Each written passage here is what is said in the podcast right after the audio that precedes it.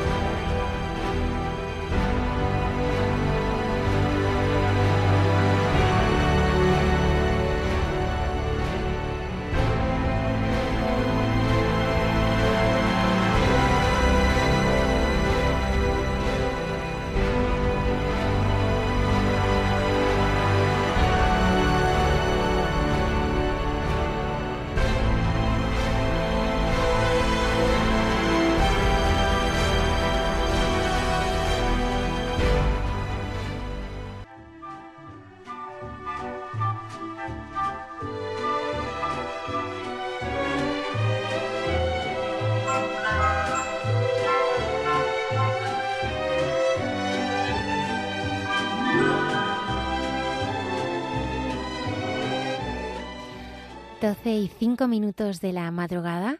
Buenas noches y bienvenidos. Me acompaña aquí en el estudio Javier Ángel Ramírez. Buenas noches, Almudena. Es un placer compartir contigo este programa y la verdad estoy aprendiendo mucho y hoy me doy cuenta que tenemos un programa muy variado, así que lo que les voy a decir a los oyentes es que no cambien de dial porque no van a encontrar un programa tan variado como este. Un tema tan interesante como es el duelo. Todos vamos a pasar muchos duelos en nuestra vida.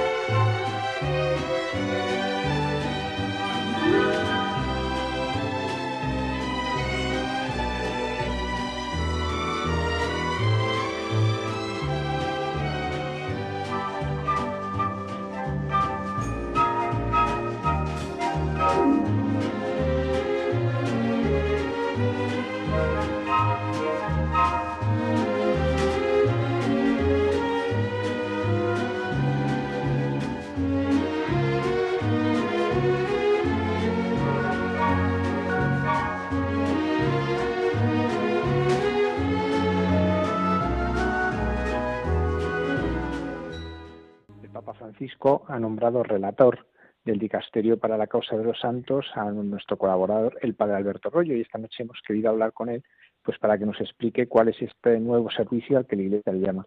Buenas noches, Alberto. Muy buenas noches, Javier. Bueno, en primer lugar, enhorabuena de parte de todo el equipo del programa, y queríamos conocer precisamente qué es esto de ser relator, porque hasta ahora eras consultor, pero ahora pasas a ser relator. ¿En qué consiste este cambio? Sí, estos días alguno me preguntaba eso de relator, decía, pero ¿es el que relata? Digo, pues no, no es el que relata. Relator tiene que ver con la relatio. Esto es el que tiene que elaborar aquel trabajo que luego tiene que ser valorado y tiene que ser presentado al Santo Padre, que es una relación de las pruebas que avalan la petición de beatificar a un siervo de Dios, o antes incluso de declararle venerable. Entonces, ¿en qué momento esto es del proceso? Pues fijaos, una vez que se ha acabado la fase diocesana, se han recogido las pruebas en la diócesis, con un tribunal organizado por el obispo, se manda todo a Roma. Se queda, por supuesto, el original en la diócesis, se mandan dos copias a Roma de todas las pruebas, documentos, testimonios de los testigos, todo tipo de pruebas. Y una vez allí, pues ese trabajo hay que organizarlo, lo revisan primero para que no falte nada, y una vez que ya se ha revisado y se declara que es válido en cuanto a la parte formal, pues hay que hacer toda una labor de investigación para ver si las pruebas presentadas son suficientes, si son buenas pruebas o tienen algún defecto, si presentan algún problema. Hay que estudiarlas para ver si en el fondo de la cuestión pues hay algún problema que se pueda resolver, o incluso ver que no se puede resolver el problema que presentan y entonces detener la causa. Entonces el relator es aquel que ayuda a la postulación hacer esa tarea de investigación, o sea, es una investigación guiada por el relator para ver la cantidad de pruebas si son suficientes, la validez de las pruebas si pueden llevar a determinar con certeza moral que esa persona ha sido mártir, o ha sido heroica en las virtudes, o ha hecho un acto de entrega de la propia vida que se pueda considerar tal. Y sobre todo ver un poco las posibles dificultades, porque todas las causas, por una cosa o por otra, presentan siempre algún problemilla. Si es pequeño, para resolverlo, y si es grande, pues para certificar que no se puede resolver y que la causa se tendría que detener, porque hay algunas que se detienen ante problemas un poco que no se pueden solucionar. Y esa es la labor del relator. Yo hasta ahora era consultor, que es el paso siguiente, el que viene después. Es aquel en el que, una vez acabado el relator su trabajo, se elabora un libro, que pueden ser varios volúmenes, que se llama la posicio, y eso es lo que se manda a los consultores para que lo estudien. Entonces esto es un paso previo, es un paso, por decirlo así, de investigación, de cerciorarse de que las pruebas son suficientes y de que aquello que les llega a los consultores es lo que les puede ayudar en su estudio realmente, que no falta nada y que todo lo que hay son pruebas legítimas, sino que no se ha colado nada por el medio que no valga. Esa es la labor del relator. Por ejemplo, Alberto, una dificultad sería en una causa de martirio. La dificultad podría ser que no queda claro si se ha asesinado a esa persona por odio a la fe o a lo mejor era un vecino por envidia, ¿no? Y eso, si aparece en el proceso, supuesto, se convertiría en una dificultad que se puede resolver o no. Sí, en ese caso habría que pedir más pruebas. El problema es cuando esas pruebas no se pueden ya recoger porque han pasado muchos años. En el caso, por ejemplo, de las causas de la Guerra Civil Española, la persecución religiosa en España, la cuestión es si se pueden encontrar más pruebas o no. Entonces, ha ocurrido ya en muchas ocasiones que en un grupo de 20, 30, 40 mártires se cuela alguno en el cual no queda claro que el motivo del asesinato sea el odio contra la fe. Se dice, bueno, pues es que es un grupo, bueno, eran del mismo pueblo, de la misma diócesis, eran las circunstancias parecidas. era el contexto de la persecución religiosa, pero no basta. Hay que ver que cada uno de ellos haya muerto por motivos de odio contra la fe. Y se mezcla, sobre todo cuando son seglares, pero también cuando son sacerdotes o religiosos, pero en el caso de los seglares, con frecuencia, que ha escrito algunos artículos en el periódico en tiempos de la República, que se ha manifestado, que ha sido un personaje político local, porque estaba en un ayuntamiento o estaba en el Congreso de los Diputados, estaba no sé qué. Entonces, ahí hay que valorar un poco, lo cual no quiere decir que porque haya tenido esas manifestaciones políticas no haya sido asesinada contra la fe, pero puede que sí, puede que no. Hay que ver un poco el peso de las pruebas. Alberto, tú ahora mismo eras párroco en Parla, das clases sí. En la universidad, y ahora ya te tienes que trasladar a Roma. ¿Cómo cambia tu vida?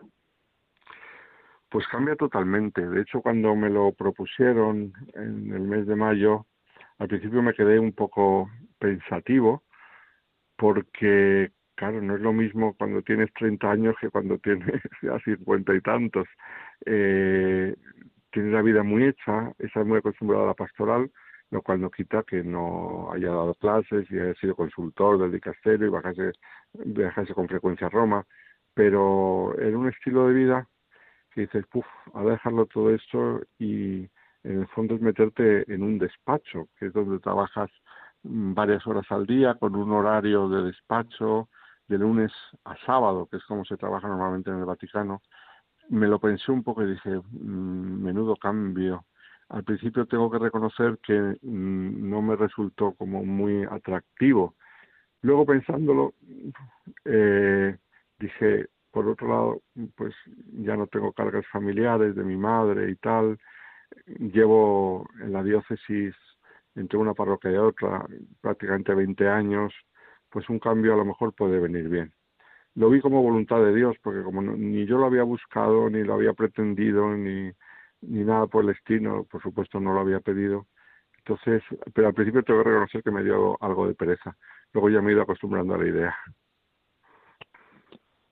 Alberto, ¿son muchas las causas que te esperan?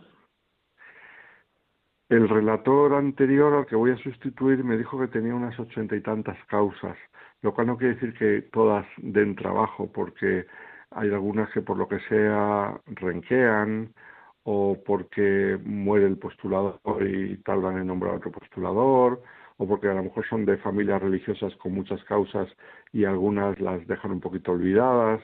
Pero yo creo que una buena mitad de esas causas sí deben estar activas en el día a día. Y entonces lo que pasa es que luego van llegando constantemente, porque causas entran muchas en el dicasterio. Entonces, sí, pues 80 tenía el anterior, pues calculo que más o menos lo mismo me toca a mí. Entre todas estas pruebas que te va a tocar revisar, investigar, ¿están también los posibles milagros? No. Hay alguien encargado de los milagros con una función parecida a la del relator en las causas normales, pero específicamente para él, que es el subsecretario del dicasterio. Él se encarga de dirigir los trabajos de investigación de los milagros. Con lo cual, en ese sentido, a nosotros, a los relatores, no nos tocan. Cuando era consultor, sí, me tocaba estudiar también milagros, pero como relator, en principio, no. Alberto, el vivir en Roma pues también es una nueva oportunidad de vivir en el corazón de la Iglesia. ¿Qué significa esto para ti? Ya habías tenido experiencia de vivir en Roma, pero ¿qué significa para ti ahora vivir en Roma? Pues me ayudó mucho a hablar con nuestro obispo, con don Ginés, porque cuando yo le dije lo de la propuesta que me habían hecho de ir al dicasterio de los santos, se quedó pensativo en un primer momento, no me olvidaré, y enseguida dijo, bueno, es un servicio al Santo Padre, está bien. Y esa respuesta suya me llamó la atención, es un servicio al Santo Padre, y es verdad. Que no es decir que vas a trabajar al Vaticano, que es sí vas a trabajar al Vaticano, pero el Vaticano al fin y al cabo ¿qué es? Sino el grupo de personas que colaboran con el Santo Padre. Entonces, Todo trabajo en la Iglesia, al fin y al cabo, es en unión con Pedro y bajo Pedro y comunión eclesial, por supuesto. Sin embargo, el trabajo de la curia es trabajo directamente en colaboración con el Santo Padre, aunque luego realmente no lo ves prácticamente nunca, porque él está en sus cosas y cada uno está en su despacho en las suyas. Pero eso me atrae, me atrae. La ciudad de Roma la conozco porque ya he vivido allí, estudié y tuve ocasión de pasar varios años en Roma. Por lo tanto, no tiene nada nuevo que me pueda ofrecer y que me entusiasme de la ciudad como tal de Roma, siendo una maravilla como es.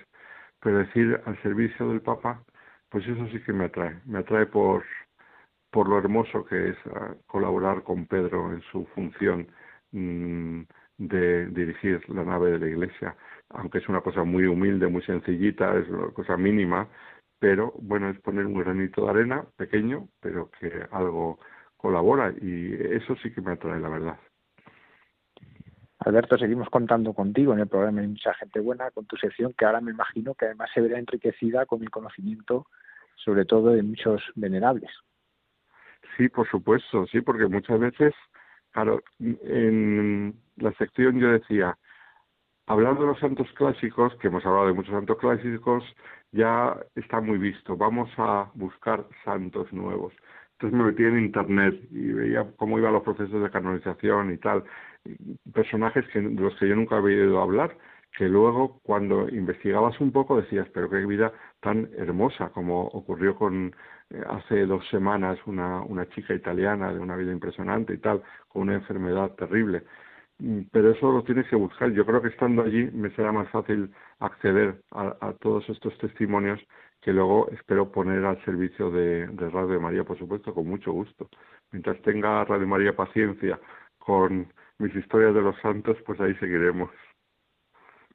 Pues muchísimas gracias, Alberto, y enhorabuena de parte de todo el programa, y te encomendamos y le pedimos a todos nuestros oyentes que te encomienden para que realices esta misión al servicio de la Iglesia, pues como haces todas las cosas, pues con esa búsqueda de hacerlas bien y hacerlas a mayor gloria de Dios.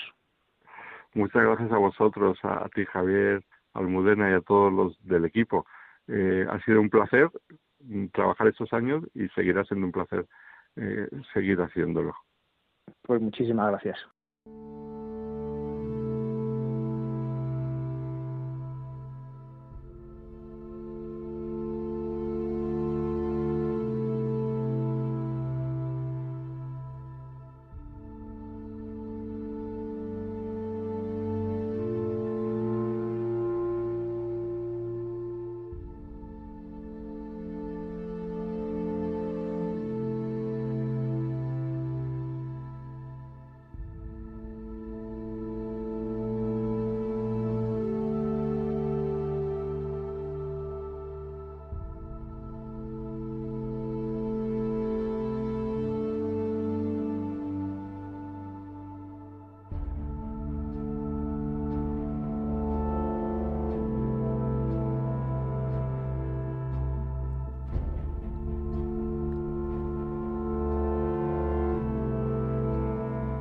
El proceso de duelo es el que nos recoloca y nos ayuda a crecer. Y esta noche nos acompaña también un experto en el arte del duelo. Es el religioso Camilo, el padre Mateo Bautista. Él nos va a iluminar sobre cómo se puede realizar este proceso.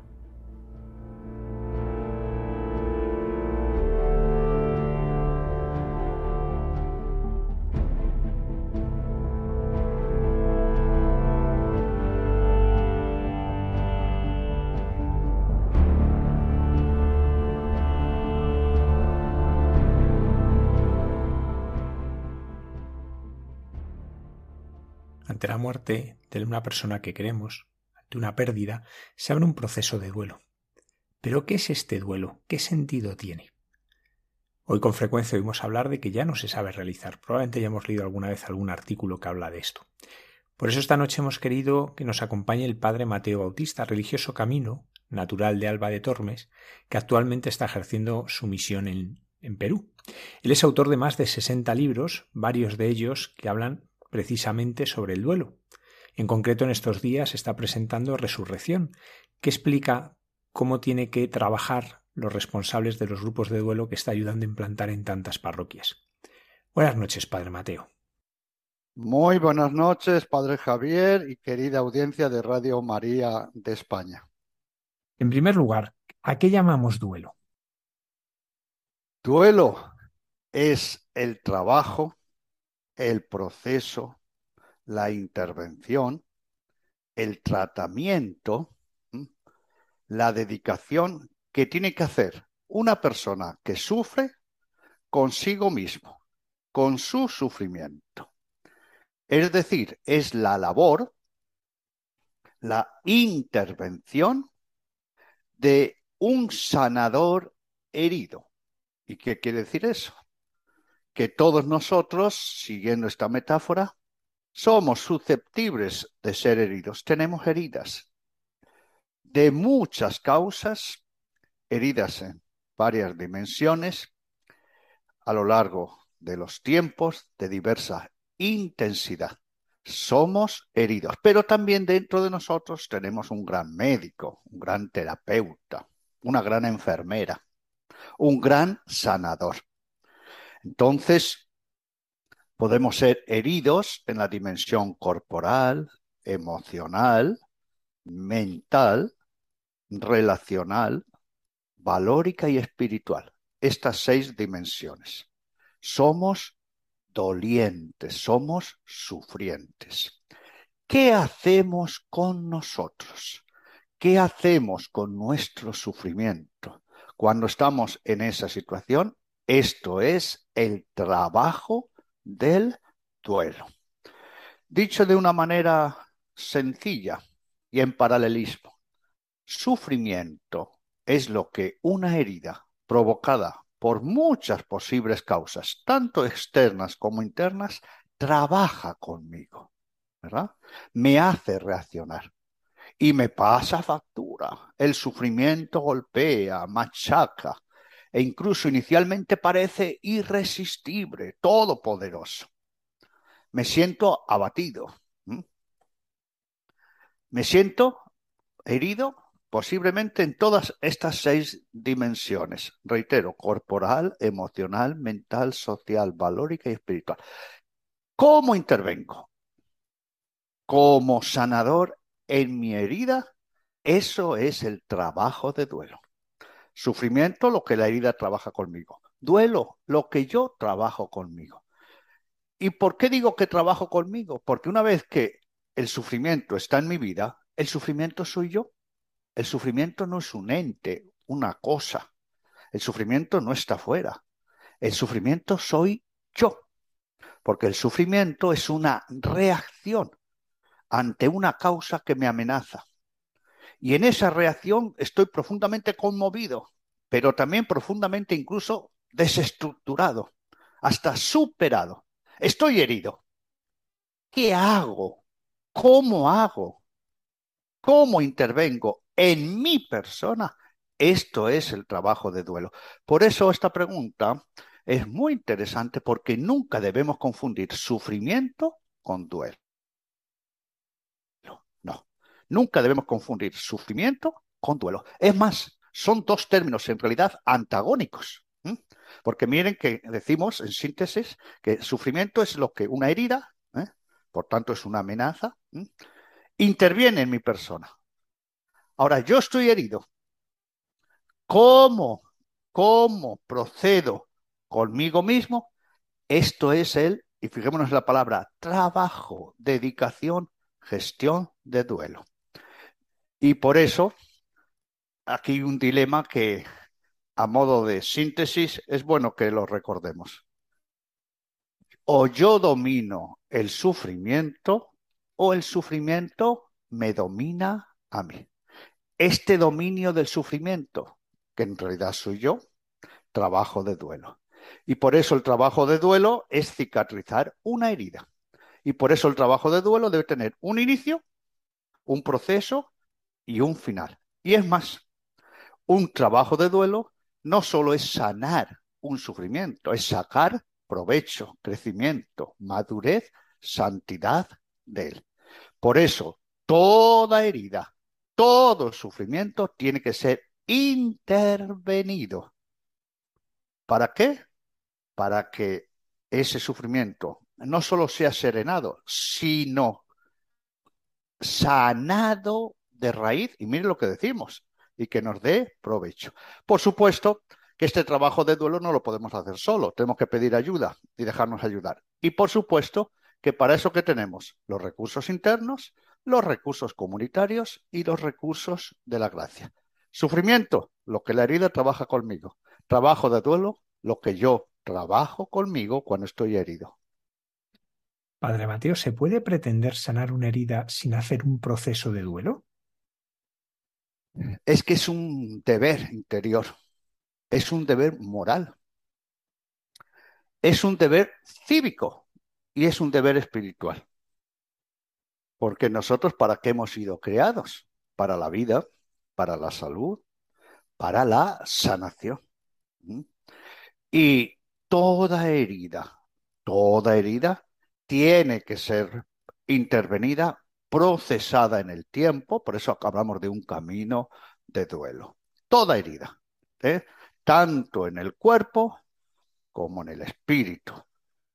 Recuerden que cuando nosotros hablamos de trabajo de duelo y de sanación, lo reitero por tercera vez porque nosotros siempre trabajamos con este esquema antropológico, podemos ser heridos en estas 6 dimensiones, son fáciles de recordar. Corporeidad, ahí tenemos la experiencia de dolor, pero cuando somos heridos en la dimensión emocional, ya no es experiencia de dolor, sino de sufrimiento. Por eso hablamos de sufrimiento emocional. La tercera dimensión es todo el mundo mental. Miren ustedes que cuando viene un gran golpe de la vida, ¿qué nos pasa? Mentalmente nos desquiciamos, nos desorientamos, se nos caen las ideas nucleares, estamos perdidos, incluso las expresiones, estoy ciego, no sé qué hacer, estoy desbordado. ¿Y cuál es la cuarta dimensión? Muy importante, la dimensión relacional, vincular, social, comunitaria, política. Esta es la dimensión en la que más somos heridos, porque la mayor fuente de sufrimiento son las malas relaciones interpersonales, de todo tipo, empezando por el matrimonio, la familia, la comunidad internacional. Fíjese qué herida, que en este momento estamos en una guerra que se prolonga. Y la cuarta dimensión es muy importante, los valores. Es la dimensión valórica, porque ahí está la urdimbre, donde nos tenemos que agarrar cuando somos vapuleados por el sufrimiento. ¿Dónde? En los valores. Por eso ya desde el mundo clásico, las virtudes cardinales, ya desde Platón, la prudencia, la justicia, la fortaleza, la templanza. Me viene ahora a la mente una cita de Cicerón, del libro Las Disposiciones Tusculanas. Cicerón, en el año 44 a.C., murió su hija única, su hija Tulia. Y para él le cambió la vida, le cambió la vida. Fue un duelo tremendo. De hecho, él fue el primero que se escribió una autoconsolación por la muerte de su hija. Y él dice que cuando llega el sufrimiento parece irrebatible, ¿verdad? Incluso la opinión, lo que comenta la gente es muy interesante. Nunca más voy a poder con esto, nunca más voy a sanar, no voy a poder seguir, no voy a ser feliz. ¿Qué sentido tiene mi vida? ¿Y qué dice Cicerón? Agárrate a la fortaleza. Y detrás de eso vienen todas las dimensiones. Y tenemos, claro, dentro de los valores, las 3 virtudes teologales. La fe, la esperanza y la caridad. Si nos quedamos sin fe en la vida, en los demás, en Dios, sin esperanza y sin amor, ya estamos muertos en vida. Y la 6ª dimensión es la espiritual. Venimos de Dios, estamos en Dios y vamos a Dios. Por eso hay trabajos de duelo inmanentes y trascendentes. Podemos ser heridos en esas 6 dimensiones, pero en esas 6 dimensiones tenemos también los recursos. Por eso miren ustedes que el trabajo de duelo nos dice como una paradoja, como una realidad bipolar. ¿Cuál es? que a la vez que somos heridos, dentro de nosotros tenemos los recursos. Sí, estamos muy golpeados. Y por eso el dicho popular tan sabio, hay que sacar fuerzas de flaqueza. Y si podemos ser heridos en esas dimensiones, tenemos recursos en esas 6 dimensiones. Mira lo que hemos dicho, personales, comunitarios y de la gracia. Y la pregunta es muy interesante porque tiene esta conclusión. Todo sufrimiento tiene que ser, ¿qué? Reconocido. Estoy sufriendo. Tiene que ser aceptado, cosa no fácil. Tiene que ser asumido, lo hago propio. Tiene que ser procesado en el tiempo. Tiene que ser trabajado con una metodología de sanación. Y toda herida tiene que cicatrizar. Toda herida, al igual que de cuerpo, herida interna, tiene que cicatrizar. Herida en cualquier dimensión. Pero no solo eso. Miren que hemos dicho que del sufrimiento, con un trabajo de dolor, hay que sacar provecho, crecimiento, madurez, santidad. Los grandes hombres y mujeres han sufrido muchísimo.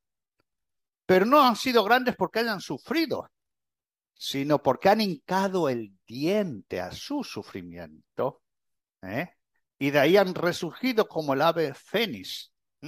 Y miren lo que decimos, del sufrimiento al crecimiento, del sufrimiento a la madurez, del sufrimiento a ser buenos samaritanos, del sufrimiento a ser más empáticos, del sufrimiento a ser mejores ciudadanos, del sufrimiento a la santidad. Todo sufrimiento tiene que ser intervenido, toda herida tiene que ser procesada y sanada. Y partiendo además de qué, de que estamos llamados para la vida y la felicidad. Y además con otra idea primigenia. Toda persona, sin excepción, siempre es más grande que el mayor de los sufrimientos. Miren lo que estamos diciendo. Toda persona. Pero a mí me dicen, padrecito, esa herida, ese golpe, no voy a poder con él. Toda persona siempre es mayor que el más grande de los sufrimientos. Y no olvidemos el dilema. Siempre o yo domino el sufrimiento o el sufrimiento me domina a mí. Por eso, hacer el duelo es todo un compromiso al servicio de la vida. Y como hemos dicho, es un deber personal. Es un deber también moral. Es un deber porque está en juego que la plenitud, la felicidad, el sentido de la vida. No olvidemos que el trabajo de duelo hinca el diente a las 3 cuestiones más fuertes que contenemos. Las heridas de la vida, la herida de la muerte y la herida del amor. Padre Mateo, cuando hablamos de duelo, ¿hablamos de la muerte física o hablamos de otras muertes u otras pérdidas? Sí, cuando hablamos de trabajo de duelo, proceso de duelo, elaboración, gestión, intervención, fíjese cuántos verbos aplicamos, ¿no? Esto es para decir que el hincar el diente a nuestro sufrimiento, y retomo la idea que hemos dicho, recuerden que a la vez que sufrimos, somos sanadores. A la vez que sufrimos, somos sanadores. A mí me gusta decir que somos dolientes, nos dolemos, pero somos también duelientes. ¿Sí? Por eso tendríamos que popularizar seguramente más el verbo duelar. Al igual que tenemos sufrir, duelar. Es decir, ¿cómo procesamos el sufrimiento? Y por eso este trabajo es absolutamente imprescindible en cualquier herida de cualquier tipo, como usted acaba de decir. No solo para los grandes sufrimientos, para la muerte, no. ¿Por qué? Recuerden que hemos dicho que sufrimiento es sobre todo una percepción, ¿verdad? Mental. Un tema neurológico. ¿Por qué? Si no hay conciencia, si no hay percepción, no puede haber sufrimiento. Por ejemplo, si estamos en una anestesia, en una cirugía, ¿verdad? No tenemos ni siquiera dolor y no sufrimiento. Si estamos en coma, tampoco. Para que haya sufrimiento tiene que haber percepción, conciencia. Al igual que para que haya dolor, ¡ay, me duele la rótula! Tiene que haber una sensación, ¿verdad? Por un traumatismo, una lesión, una disfunción, una afección, ¿verdad? Tiene que haber una causa. El sufrimiento es sobre todo una percepción de qué, de que en mi vida hay una amenaza, un riesgo, una causa que me golpea. ¿Y en qué sentido? Pues que rompe mi estabilidad, mi felicidad, la monotonía de mi vida, el proyecto que tenía, el programa existencial. Entonces, esa causa, que ahora vamos a enumerarlas a grosso modo, ¿qué hace? Me rompe los esquemas, me desestabiliza. Recuerden siempre en las 6 dimensiones. Entonces, ¿qué hace la persona? Reacciona. Hagamos siempre la comparación entre dolor, que lo asociamos al mundo, ¿verdad?, corporal, y sufrimiento al mundo interior. Cuando yo veo que me va a venir, por ejemplo, un golpe, ¿qué hacemos? Nos ponemos de lado, ¿verdad? Nos protegemos con la mano, nos encogemos, hasta que pasa el peligro. Reaccionamos, ¿verdad?, ante un agresor externo, una amenaza externa. El sufrimiento es la percepción de que estoy reaccionando ante una amenaza. Y esa amenaza que me hace reaccionar, ¿qué está consiguiendo? Que se me conmueva todo mi mundo interior, posiblemente en todas o en varias dimensiones, y que sienta el sufrimiento como un invasor. A partir de ese momento, ¿soy qué? Sufrimiento. Soy sufriente, porque el sufrimiento soy yo, ¿sí? El trabajo de duelo, ¿qué es? Una reacción a esa reacción. Permítame este juego de palabras. Entonces, el sufrimiento es una reacción ante una amenaza de cualquier tipo, ¿verdad? Se me ha metido dentro, estoy conmocionado, desestructurado. Ha venido un huésped que no he invitado. Estoy sufriendo. Ahora, ¿qué hago yo? ¿Cómo reacciono ante ese sufrimiento? ¿Cómo reacciono? Eso es el trabajo de duelo. ¿Y qué es lo que me puede hacer sufrir? Me puede hacer sufrir, primero, pérdidas de cualquier tipo. Pérdidas económicas, pérdidas de salud, pérdidas de bienes materiales o inmateriales. De prestigio, pérdidas de la verdad, pérdidas ante el honor, y no digamos los que tienen que ser, por ejemplo, inmigrantes, pérdidas de todo tipo, materiales o inmateriales, pérdida de la libertad, fíjese lo duro que es que una persona vaya a la cárcel, y más injustamente, pérdidas de bienes materiales o inmateriales, pero no solo esas pérdidas. Tenemos etapas evolutivas de la vida, niños, infantes, adolescentes, jóvenes, adultos, viejos, viejas. Para muchas personas pasar de una edad a otra, ¿verdad?, es un auténtico tormento, un sufrimiento. Fíjese que hay personas que ya no dicen que soy viejo y vieja, tercera edad, cuarta edad, quinta edad. ¿Sí? Yo, por ejemplo, imagínense cuando voy y le digo, ¿cómo están viejas? ¿Cómo están viejos? ¡Ay, madrecito! Se mueven ahí todo. Bueno, ¿cómo están chicas? Ahí se sonríen. Digo, pero que conste que les digo chicas porque cada vez se van achicando más. Si no aceptamos el paso de una etapa a otra, lo que no se acepta hace sufrir. Pero no solo por pérdidas, como hemos dicho, de bienes materiales o inmateriales de todo tipo. No solo etapas evolutivas, también, por supuesto, las pérdidas de salud, ¿verdad? Claro, la enfermedad es un tobogán al sufrimiento. Pero tenemos algo también muy llamativo, todo lo que es carencias, omisiones, frustraciones. Por ejemplo, lo que no tengo y quiero tener y me hace sufrir. Lo que quise tener y no he podido tener, a lo que aspiré, lo que yo me había proyectado para la vida y no lo he conseguido. Las frustraciones, si no son asumidas, son una gran fuente de sufrimiento. ¿Cuál es la otra causa que nos puede ser un motivo de sufrimiento? Recuerden que el sufrimiento siempre es cómo reacciona la persona, ¿verdad?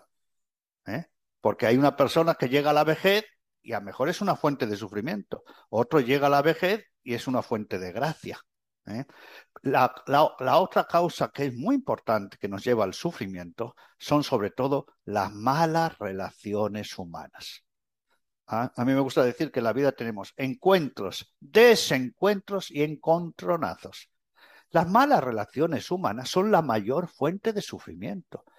Y no solo eso, sino que las mayores fuentes de sufrimiento están en la propia sangre, en la propia familia. Las relaciones interpersonales que se mueven además ¿a qué? Al matrimonio, a los hijos, a otras familias, en el pueblo, la sociedad, en el país, internacionales. Y tenemos también una causa posible de sufrimiento que es muy importante, que son las crisis no asumidas y trabajadas. ¿Y crisis en qué? En la fe, en la esperanza y en el amor. Hay personas que no creen ni en sí mismas, ni en los demás, ni en la vida, ni en Dios. Son personas que sufren muchísimo. Pero hay personas que no tienen esperanza, no tienen futuro, no se proyectan, no tienen un sentido, un objetivo, una misión, un propósito. No lo tienen, viven al día. Recuerden que hay dos tipos de personas, las personas que viven la vida y las personas que la vida los vive. Y las personas que están en una crisis profunda de amor. ¿A qué me refiero con esto? Que no tienen a quién querer, pero además que no tienen por quién ser queridas. Esto es trágico. Y por eso, ¿cuál es otra fuente terrible de sufrimiento? Precisamente lo que llamamos lo que lleva al sufrimiento existencial. Cuando la persona ya entra en un túnel, en vacío, en un pozo, no tiene sentido su vida, ¿para qué estoy? Las crisis existenciales.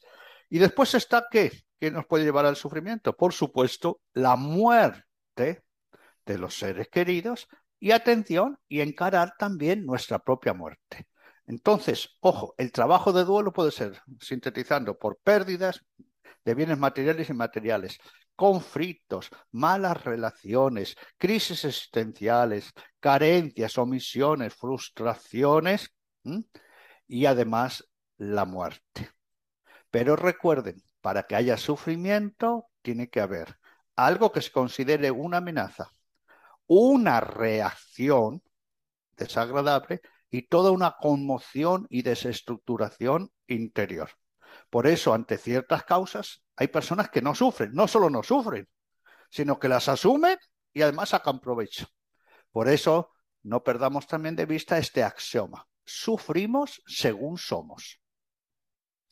Sufrimos según es nuestra actitud, con C, nuestra aptitud, nuestras habilidades y según nuestras acciones. Y el trabajo de duelo lo hacemos según somos, según es nuestras actitudes y según nuestras acciones. Padre Mateo, se ha visto durante la pandemia que mucha gente no pudo enterrar a sus difuntos, no pudo celebrar funerales durante mucho tiempo, no pudieron estar con los suyos, no pudieron recibir visitas. Ahí se habló muchas veces de cómo eso estaba haciendo mucho daño al faltar el proceso de duelo. Es verdad que era una circunstancia extraordinaria, pero también es verdad que constantemente se habla, como decíamos al principio, de que hoy no se sabe hacer el duelo. Porque algo que tal vez antes era muy natural, hoy se ha convertido en algo que uno tiene que aprender a realizar bien. Y es así, sí. Personalmente, y además como sacerdote, como religioso Camilo, he tenido que hacer cientos de entierros virtuales. Incluso a veces con dos personas solo al lado de la urna, porque al principio eran cremados los difuntos, al lado en el cementerio, al lado del nicho, los familiares fuera con un celular, ¿no? O cuántas veces le pedía, como capellán, a la enfermera o al médico, póngame el celular al oído del enfermo para que podamos orar por ellos.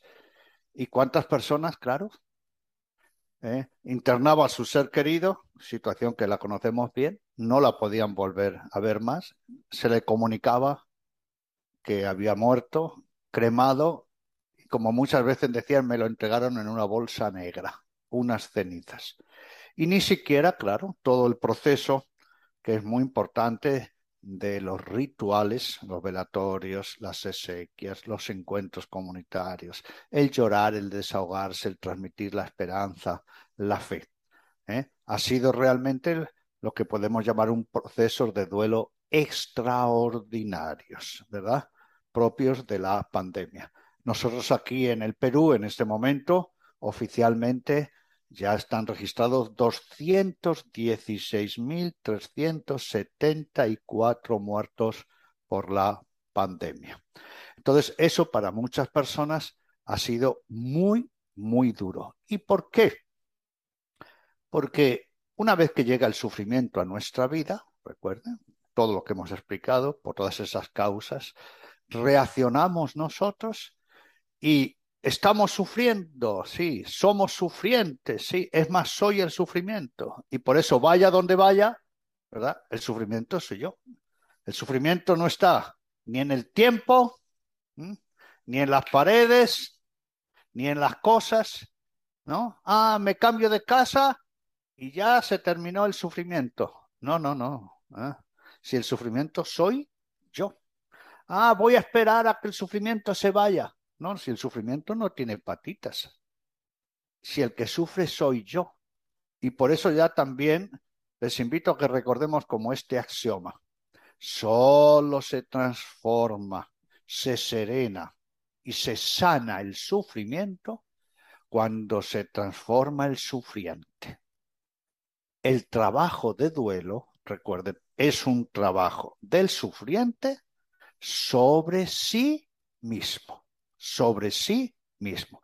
Y está en relación precisamente a un trabajo en fondo y en forma. Por eso su pregunta es muy, muy interesante, y por eso también el trabajo de duelo es todo un arte, como lo concebían los antiguos, ¿no? Que tiene que tener toda una metodología, ¿verdad? De afrontamiento, de trabajo y de superación.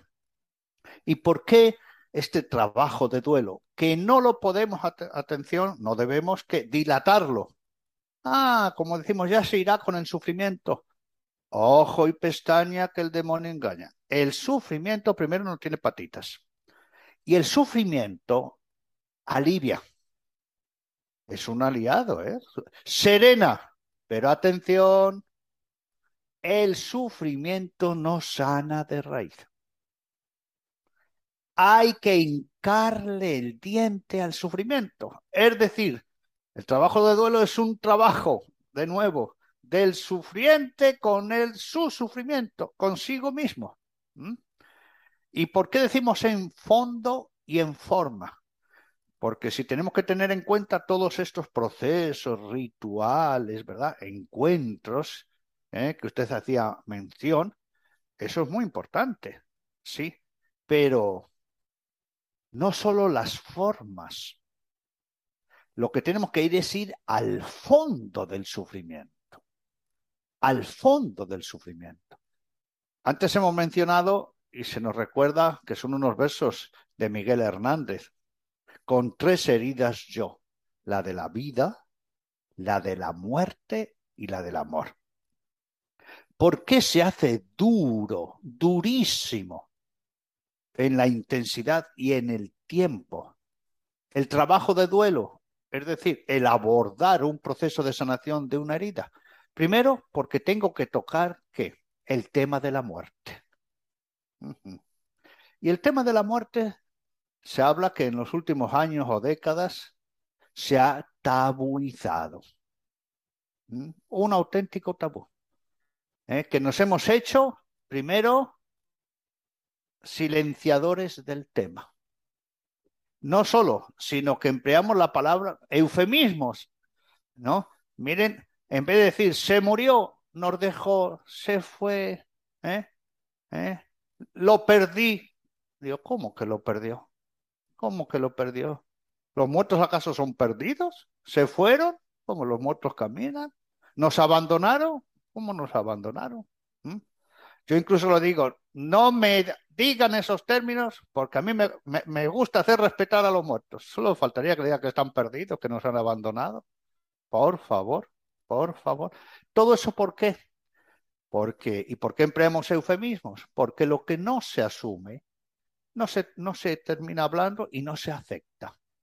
Y si no aceptamos la muerte, es porque tampoco antes hemos aceptado la etapa anterior, que es la vejez.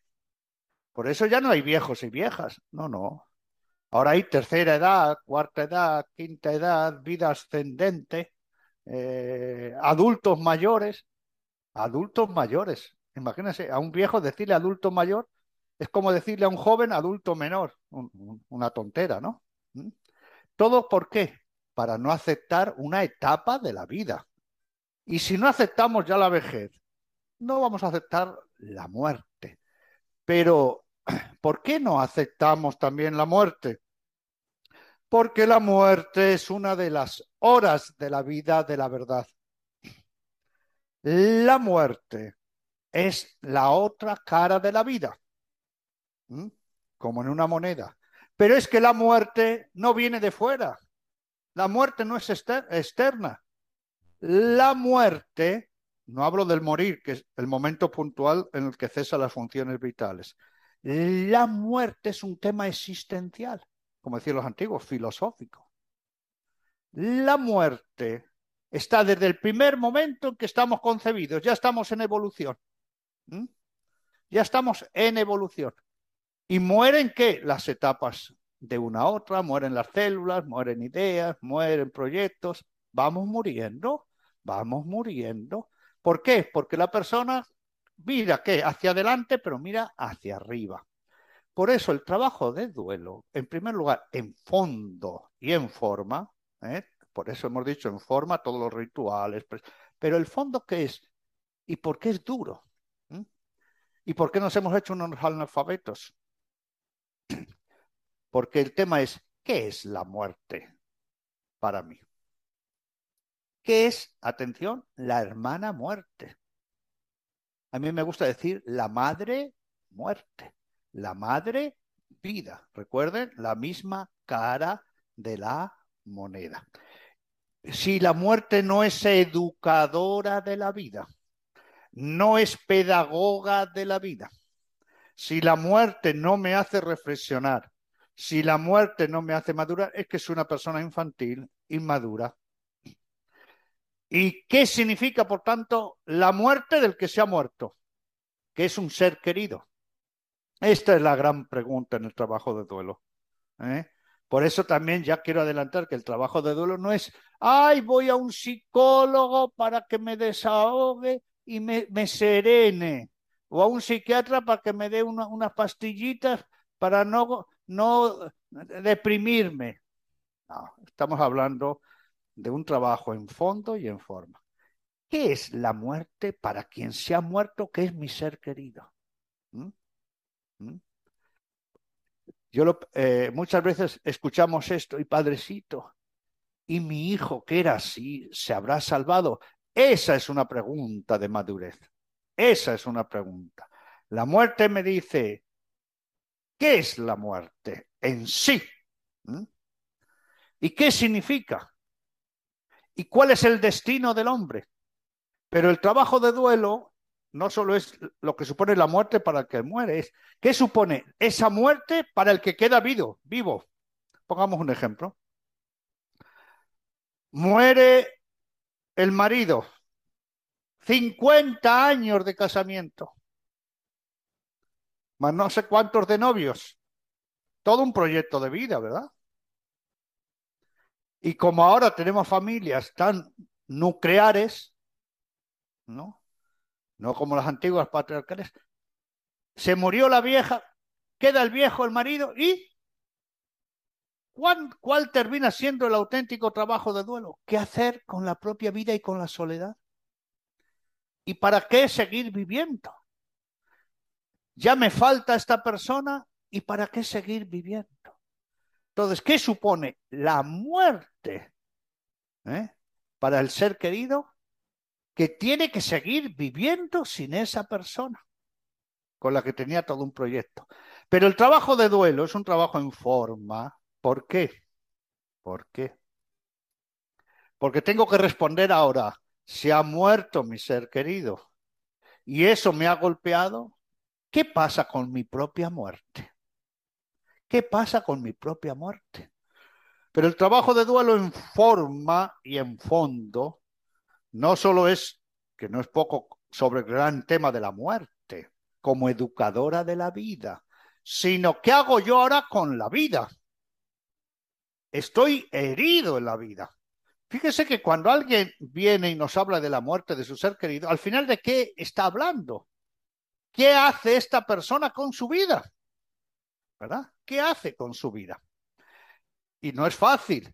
Y tener un proyecto de vida con alguien con el que se tenía un proyecto de vida y se ha muerto, ¿cómo sigue mi vida?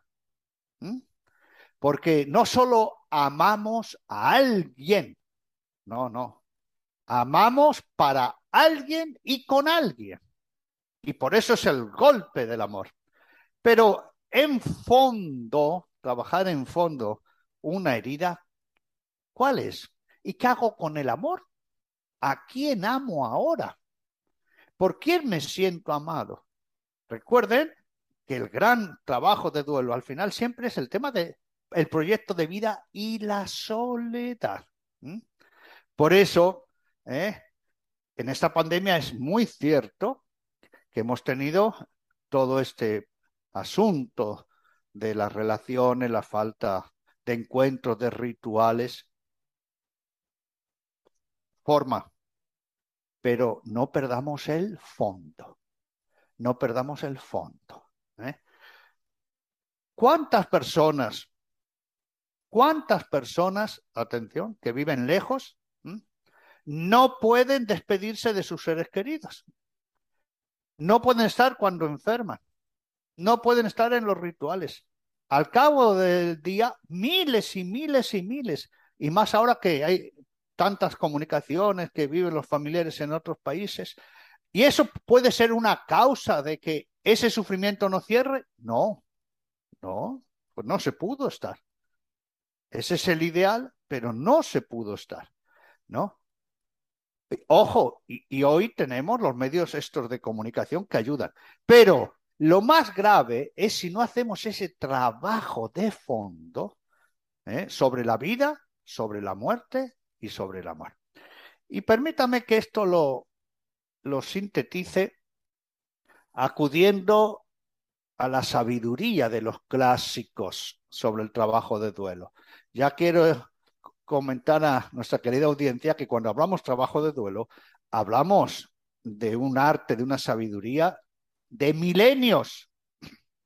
Precisamente mi próximo libro tiene por título Duelo por la muerte del amigo y de la amistad.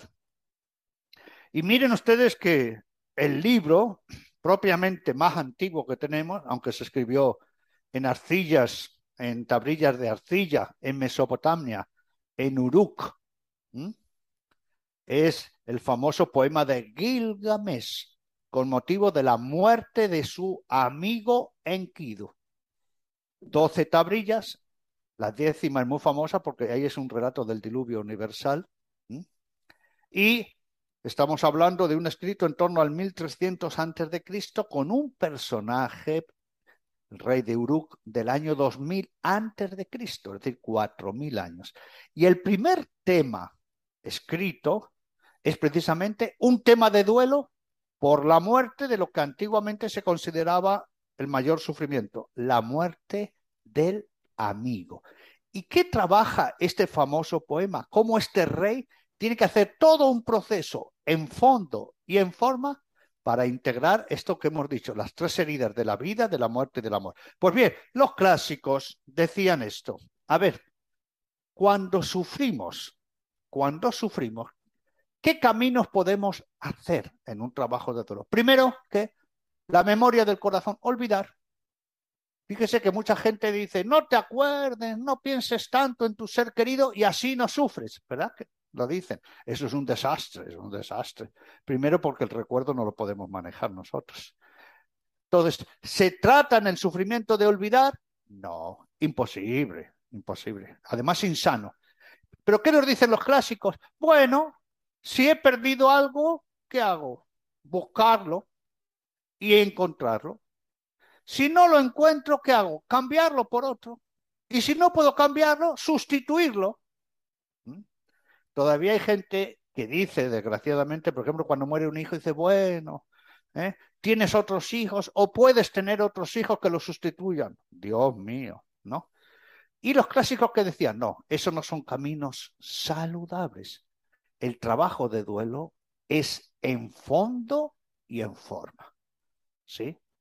Es muy importante respetar eso, los encuentros, las convivencias, los velatorios, los rituales, los novenarios, ¿no? Llorar juntos. Recordamos en España cómo antiguamente los trabajos de duelo era un duelo de visitas. ¿Mm? Un duelo de visitas. Bueno, ¿se visitaba qué? Primero a los enfermos, después ¿qué? A los moribundos, a la familia, ¿eh? 9 días que se hacían los novenarios. Las visitas al cementerio, a los 30 días, a los 6 meses, ¿eran qué? Las relaciones humanas. Porque en el trabajo de duelo, lo más saludable son las relaciones, el que las personas no estén solas. Por eso es muy importante las despedidas en los velatorios, ¿no? La presencia. Pero tenemos después que hacer este trabajo en fondo sobre la herida, la muerte y el amor. Y por eso ahora me animo yo, miren que soy atrevido, a hacerles, querida audiencia, y no para quitarles el sueño, ¿verdad? Una pregunta. ¿Cuál creen ustedes que es el mayor sufrimiento en la vida? ¿Cuál creen ustedes que es el mayor sufrimiento en la vida? Cuando en mis charlas yo hago esta pregunta, mucha gente levanta la mano y dice, la muerte de un hijo, ¿verdad? Y es una respuesta, bueno, muy plausible. Y yo les digo, pues no, el mayor sufrimiento no es la muerte de un hijo, ni de dos, no, no, ni de toda una familia. Ah, por cierto, miren que me viene a la mente un escrito del siglo IV, uno de los primeros que llamamos en griego parameitéticos, que es escritos de consolación de un neoplatónico, Clántor, siglo IV a.C. Y Clántor escribió un escrito de consolación, trabajo de duelo, a su amigo Hipócrates, porque se derrumbó el techo de la casa y le mató a la mujer, a los hijos y a toda la familia. ¿Mm? Y a toda la familia. Y en ese escrito, que se perdió, pero conservamos algunos detalles, sobre todo por Cicerón, que lo mencionan en los escritos, ¿no? Refleja esta idea. Que el mayor sufrimiento, ¿cuál es? El que no se trabaja. ¿Cuál es el mayor sufrimiento? El que no se trabaja. Pero los clásicos nos dan también otra respuesta, que es todo un tema. Y lo podemos encontrar en las cartas, me viene ahora a la mente, de Cornelio Frontón. Cornelio Frontón fue el maestro, el preceptor del gran emperador Marco Aurelio. Los que hayan visto la película El Gladiador, el viejo emperador.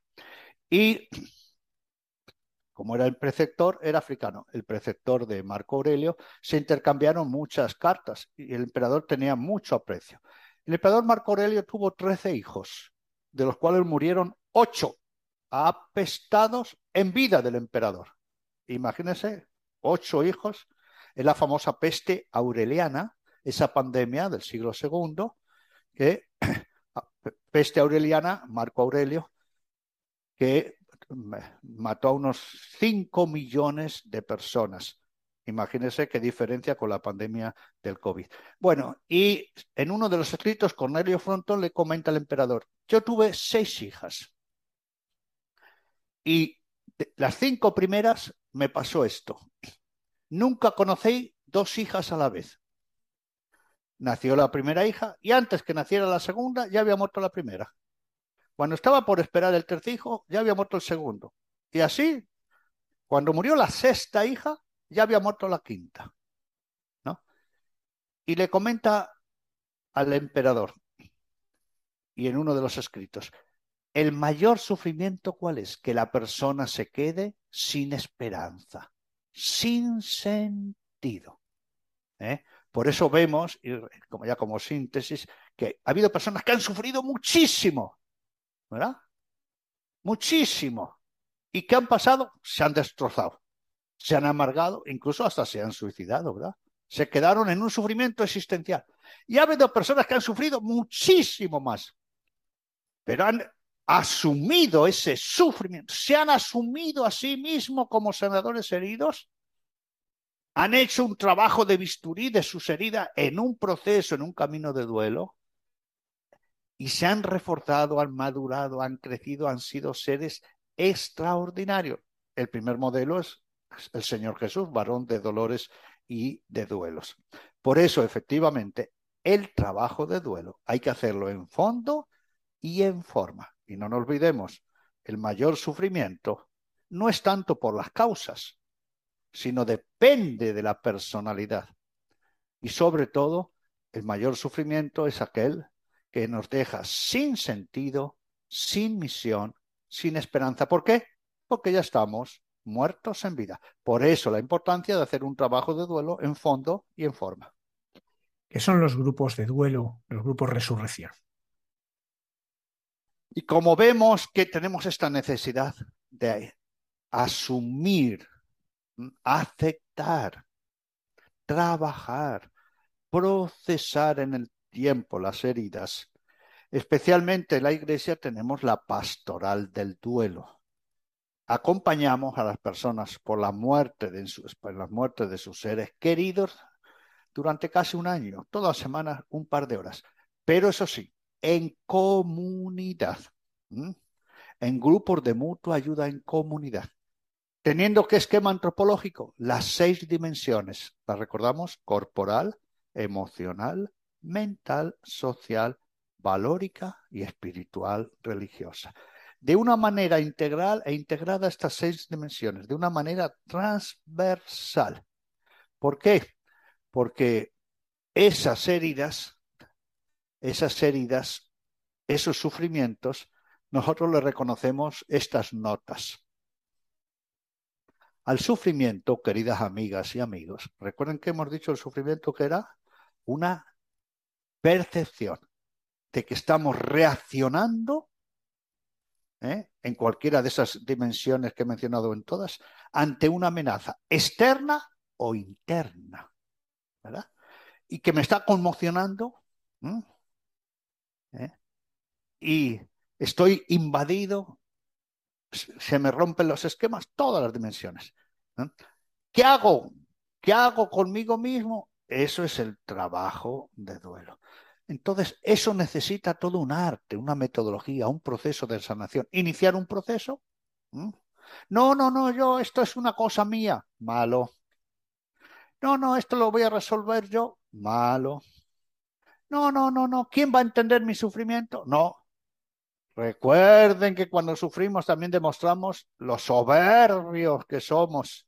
No, yo voy a poder solo. No.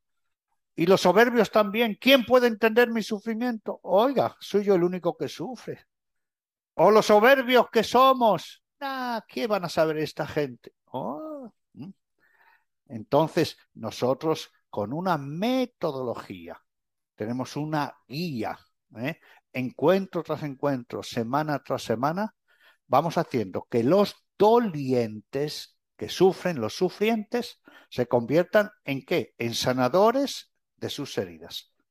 Se conviertan en personas que asuman su herida y que le llamen por su nombre. Mi hijo, mi esposa, mi hermano, ¿no? Se murió. Estoy herido. Necesito ayuda. Quiero hacer un camino. Esta herida la tengo que cicatrizar. ¿Sí? ¿Y quiénes coordinan estos grupos con esta metodología, con esta guía, con esta bibliografía? Tenemos toda una bibliografía que ahora vamos a mencionar. Especialmente los coordinadores o coordinadoras son personas que han sufrido la muerte de un ser querido. Primera condición. Segundo, que hayan hecho un proceso, un camino, una intervención de sanación, que su herida haya cicatrizado. ¿Sí? Y tercero, que hayan hecho un proceso de capacitación para coordinar los grupos al lado de otros coordinadores experimentados. ¿Y esto por qué es muy importante? ¿Y por qué queremos coordinadores? Y ojalá que fueran todos coordinadores matrimonio, marido y mujer. Porque ustedes saben que las que más participan normalmente son las mujeres, ¿verdad? La mujer pide más ayuda, trabaja más los procesos de duelo. Pero ¿por qué queremos que sean así los coordinadores con estas características? Porque hay personas que dicen, ay, el que coordina, ¿qué va a saber? Oh, si a él se le ha muerto también un hijo, un esposo, una esposa, un hermano, ¿eh? ¿Qué me va a decir si ha pasado por la experiencia? Si ya ha hecho todo el curso, el transcurso. Y no solo eso, se ha capacitado y de su sufrimiento está dando gratuidad, porque los grupos de mutua ayuda son gratuitos, ¿no? Y está siendo tu referencia y decir, aunque sufras, tienes que intervenir y hacer un trabajo de sanación y de superación.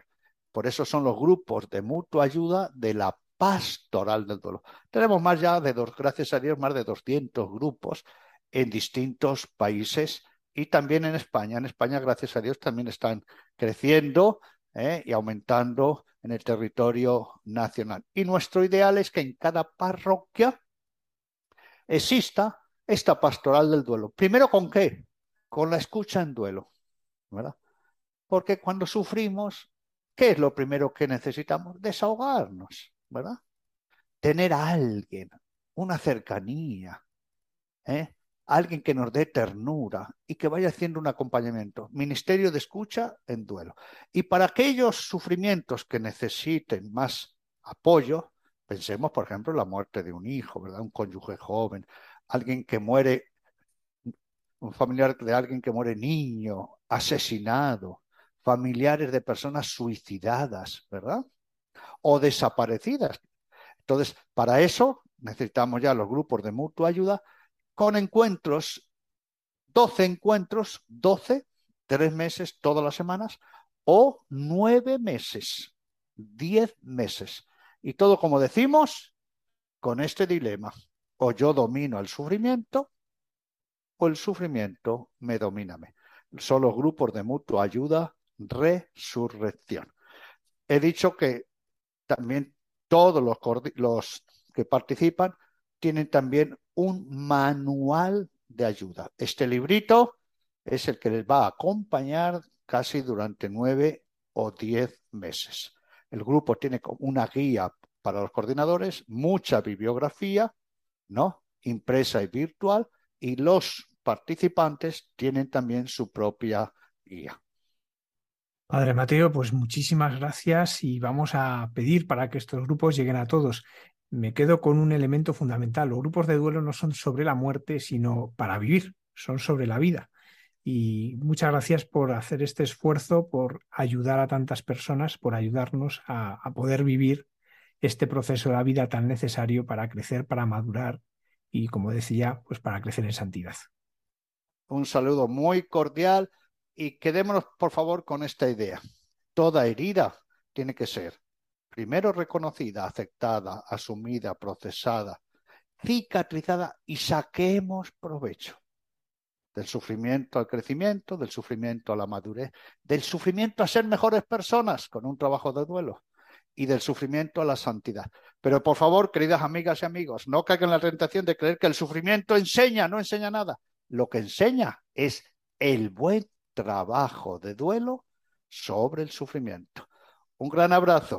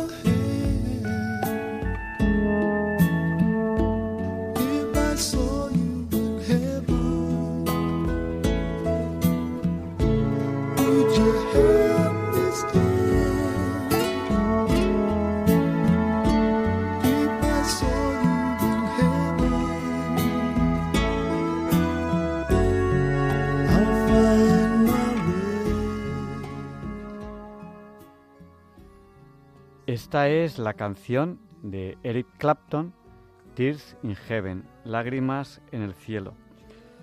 Repite varias veces esta frase, si te viese en el cielo, ya no habrá más Tears in Heaven, ya no habrá más lágrimas en el cielo. Hemos estado escuchando esta entrevista sobre el duelo. Es muy difícil de resumir todo lo que en ella se ha contado. Se ha hablado de duelo, de sufrimiento y de herida, y luego se le ha dado la vuelta.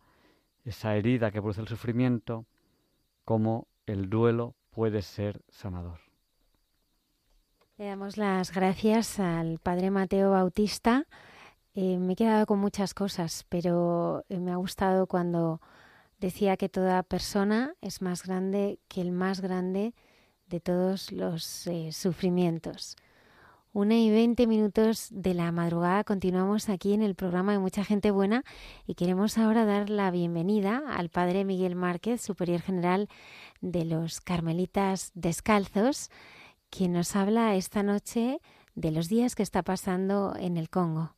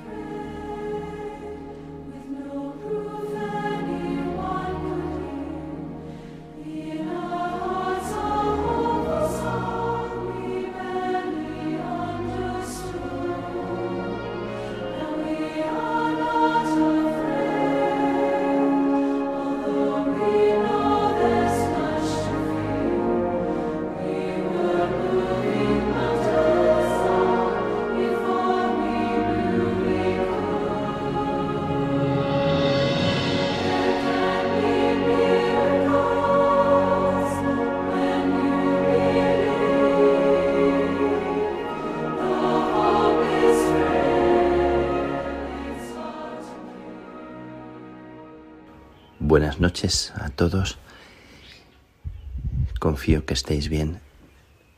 Hablo desde un lugar especial. Escucharéis los ruidos, los pájaros que al amanecer cantan. Estoy en el corazón de África, en el Congo, en Kinshasa. Un lugar especial, un lugar para mí de resonancias muy, muy especiales. Desde siempre escuché, cuando entré en la orden, cuando era un joven carmelita, por los años 80, hablar a los misioneros que habían hecho fundación y misión, habían abierto lugares de misión en esta tierra del Congo. Abierto leproserías, abierto parroquias, abierto lugares para acompañar. Se vinieron desde las tierras de España al corazón del África y se dejaron aquí la vida, aunque retornaron después. Algunos de ellos todavía siguen vivos y siguen llevando en el corazón África. Imposible no vivir enamorados de esta tierra cuando se ha estado aquí entrañado.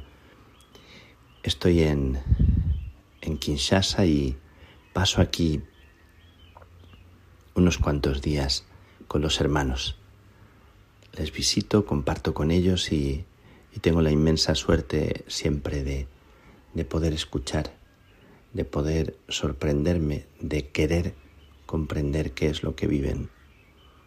Escucho sus historias con su manera de hablar, con su fuerza en el hablar, con su pasión, con su convencimiento, con su peculiaridad.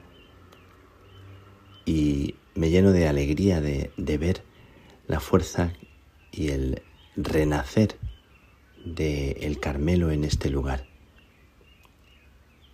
Visitamos también a los pastores, visitamos al arzobispo, visitamos al nuncio y compartimos con ellos las preocupaciones, las inquietudes, las situaciones que más tienen el alma en vilo de la Iglesia y de la sociedad. Escuchamos tantas veces hablar del Congo, guerras que recordamos tan famosas, películas que se nos quedaron grabadas en el alma, situaciones que vienen de la riqueza de esta tierra, como si donde hay mucha riqueza hubiera también tanto interés y tantos problemas. Qué tierra tan rica, la tierra del Congo. Siempre hablamos de diamantes, de coltán y de tantas otras cosas. Y siempre hay como en el alma una esperanza, una expectativa de que con el tiempo esta tierra que es tan rica lo sea para enriquecer sobre todo a las gentes que viven en ella. Y hay una rabia dentro contenida, hay como una tristeza interior de por qué nuestro mundo es tan injusto, por qué tierras y regiones tan ricas no enriquecen a las personas que las habitan, que las pisan, que han nacido en ella. Y hay intereses de fuera que hacen que no se llegue a esta madurez de la propia tierra. Todos estos interrogantes, estas preguntas que me vienen estando aquí estos días, con la suerte de compartir la vida con mis hermanos, me hacen rezar con vosotros por cada una de las personas que he encontrado estos días, por cada uno de los hermanos a los que he escuchado. Mientras les escuchaba, les miraba a los ojos, pensaba en la verdad que les habita a cada uno de ellos. Gente tan distinta de mí, con una piel tan diferente. Nosotros decimos que son negros.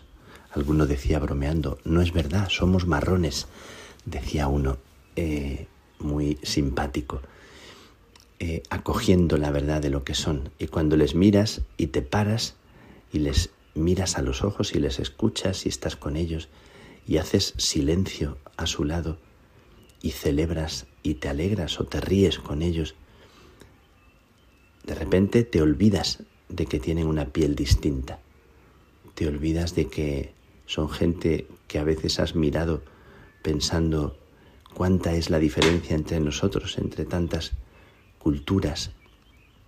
Nos decimos amarillos, nos decimos negros, nos decimos blancos, nos decimos rojos tal vez, y sin embargo pensando en el corazón, pensando en las entrañas, pensando en quiénes somos de verdad, somos tan hermanos y tal vez no lo sabemos, como decía la poesía.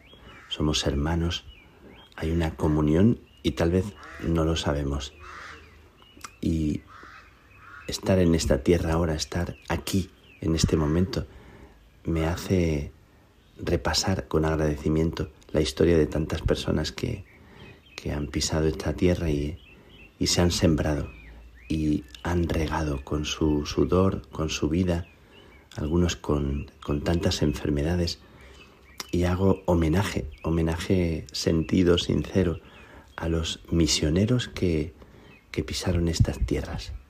Muchos frailes que yo he conocido, todavía algunos, y quiero mencionar a dos que están todavía vivos, que son Luis Hernández Bueno y José Huerga, y recordar a alguno que se nos ha ido hace poquito, el padre Miguel Gutiérrez, que estuvo en esta tierra 50 años, y todo el mundo lo recuerda, como recuerdan al padre Luis, como recuerdan al padre Huerga, como recuerdan a tantos otros, al padre Celedonio, y recuerdan vidas que se gastaron, que se entregaron, que se sacrificaron, que no pensaron tanto en sí mismos.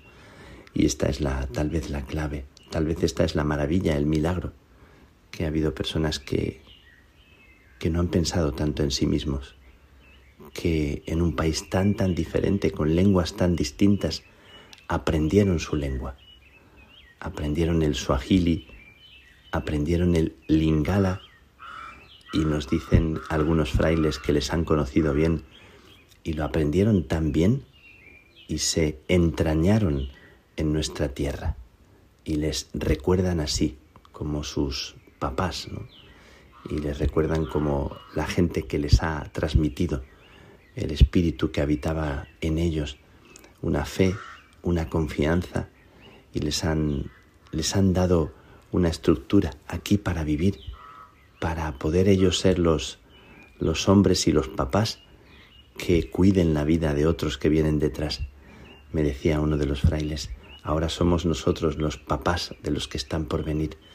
Uno que ya tiene el pelo con canas, y me parecía entrañable, me lo decía con una sonrisa y con cara de estar emocionado. Pues quiero deciros que estando aquí en esta tierra, que estando en este lugar, viendo la pasión de estas gentes, me siento privilegiado de poder acoger las vidas de personas tan lejanas, entre comillas, y tan entrañablemente cercanas. Estos días me acordaba de la película Memorias de África, que es también como algo mítico.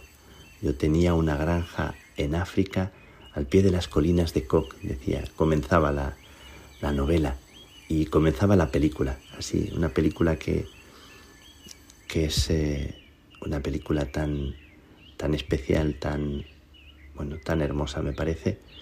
Y yo pensaba que yo tengo más suerte que la autora de esa novela o de esa historia, o cualquier persona que hubiera podido escribir una historia parecida, que al irse de estas tierras después de haber pasado tiempo, se va con África en el alma, con África en el corazón, con África en la entraña.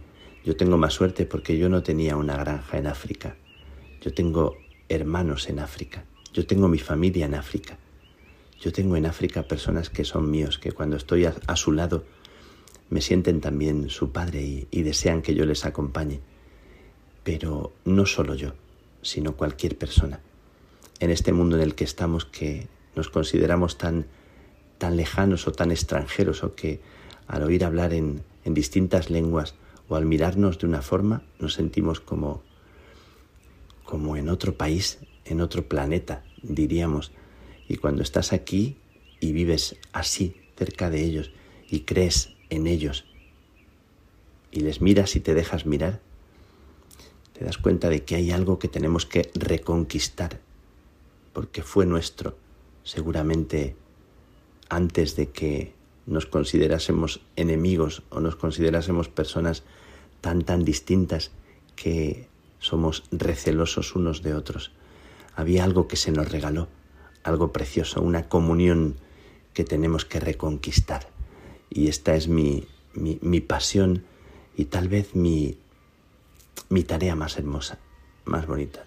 La tarea más bonita que yo creo que se me ha encomendado en este temblor, en esta pobreza, en este no saber, es la de poder crear, recrear la familia. Hemos hablado estos días de familia, hemos hablado de sentirnos unidos, de pertenencia, hemos hablado de que no es mío, sino que es nuestro, lo que se nos ha regalado. Esta tarea que Dios me ha encomendado y que os presento, porque es vuestra también, la tarea de mirar a cada ser humano, de mirar cada región de la tierra como nuestra, y no pensar en una tierra como tierra extranjera cuando hablamos de forasteros y hablamos de gente que no son de los nuestros, y sin embargo son tan de los nuestros si los miramos con otros ojos. ¿Cómo aprender a mirar a cada persona su piel y sentir que su piel es mi piel también? No solo pensar que debajo de la piel la sangre las venas, el corazón, las entrañas, son iguales en todos nosotros. Pues hoy quiero brindar y quiero poner delante de vuestra mirada, de vuestra oración, la vida de estas gentes. Recordar a tantos que pasaron por aquí, un homenaje sentido, un homenaje muy desde el corazón. Me nace una sonrisa y me nace una emoción contenida pensando a aquellos misioneros, y me nace un orgullo, una súplica, un grito pensando en aquellos con los que estoy compartiendo estos días y pidiendo a Dios que les regale luz, que les regale sabiduría, que les regale autenticidad. Se habla mucho de la Iglesia en África, de la necesidad de recuperar siempre el sentido de una vida para servir, de una vida para darse, de una vida para entregarse, porque al final solo tiene sentido la vida cuando se entrega, y solo es creíble un misionero, un sacerdote, un religioso, una religiosa, cuando su vida es un canal de lo que a él se le ha regalado, de lo que se nos ha regalado. Hoy también una oración por la tierra del Congo, por la tierra de África, una tierra tan herida. Me decía un carmelita que quería hacer su tesis doctoral sobre San Juan de la Cruz y la sanación de la tierra de África. Me parecía una tesis preciosa.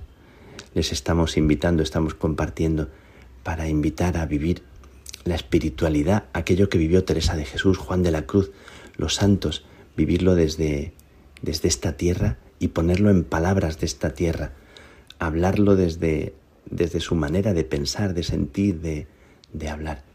Estamos como animando y empujando a que puedan decir a su manera el Dios que les habita dentro, el Dios que es experiencia para ellos de vida y de amor, que acompaña la vida y que restaura y que resucita la vida aquí y en cualquier parte del mundo.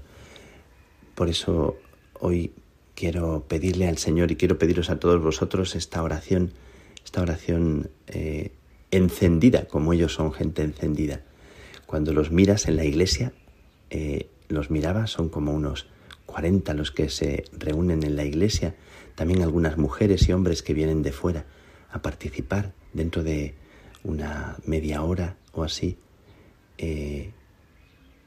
Cuando estoy grabando esta grabación, tendré la misa con ellos y les veo serios, les veo muy serios, como si fuera gente que está triste, y no es así.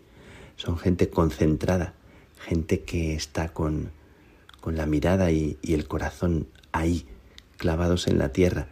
Y cuando celebran, cuando festejan, es increíble la alegría, el desbordamiento, y te ríes y celebras y danzas. Es un pueblo que danza, es un pueblo que canta, es un pueblo que necesita expresar lo que lleva dentro y nos contagian.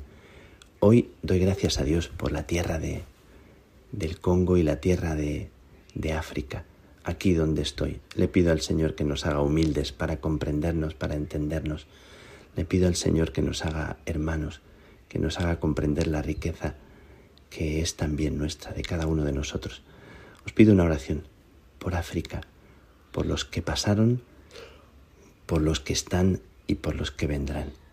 Aquí en África crece el Carmelo más que en ningún sitio de la tierra, del mundo en este momento, más incluso que en India, que tenemos casi 1.000 frailes.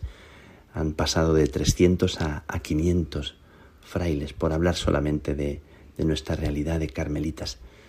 Crecen, y lo que más nos importa no es el número. Lo que más importa es el corazón entregado y cómo preparamos nuestra vida para servir y para hacer y ser aquello que Dios quiere.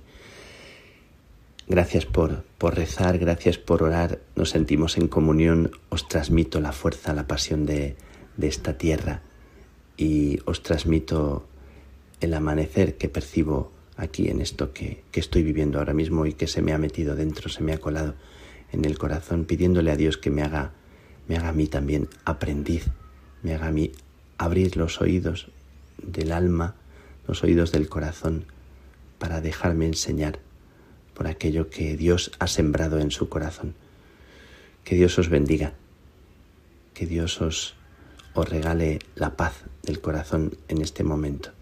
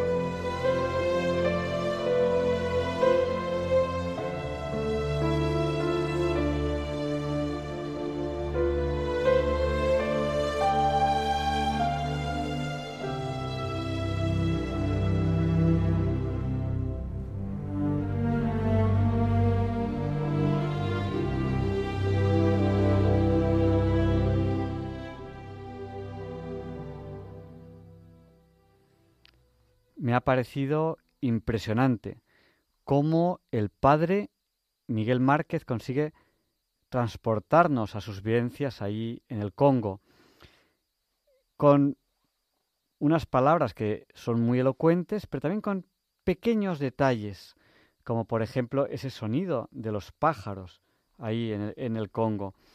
He estado viendo alguna fotografía, alguna imagen del padre Miguel Márquez en el Congo, y se ve cómo transmite esa alegría que el Señor le da en el trabajo, en la labor que está realizando ahí.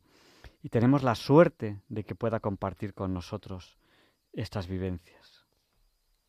Alberto Rollo, en Santos de Andar por Casa, nos va a presentar ahora la vida del recientemente beatificado, el Papa Juan Pablo I, y como nos ha dicho al comienzo del programa, va a continuar con nosotros desde Roma en las nuevas funciones que está desempeñando como relator en el dicasterio para la causa de los santos. Le felicitamos y le agradecemos que siga con nosotros.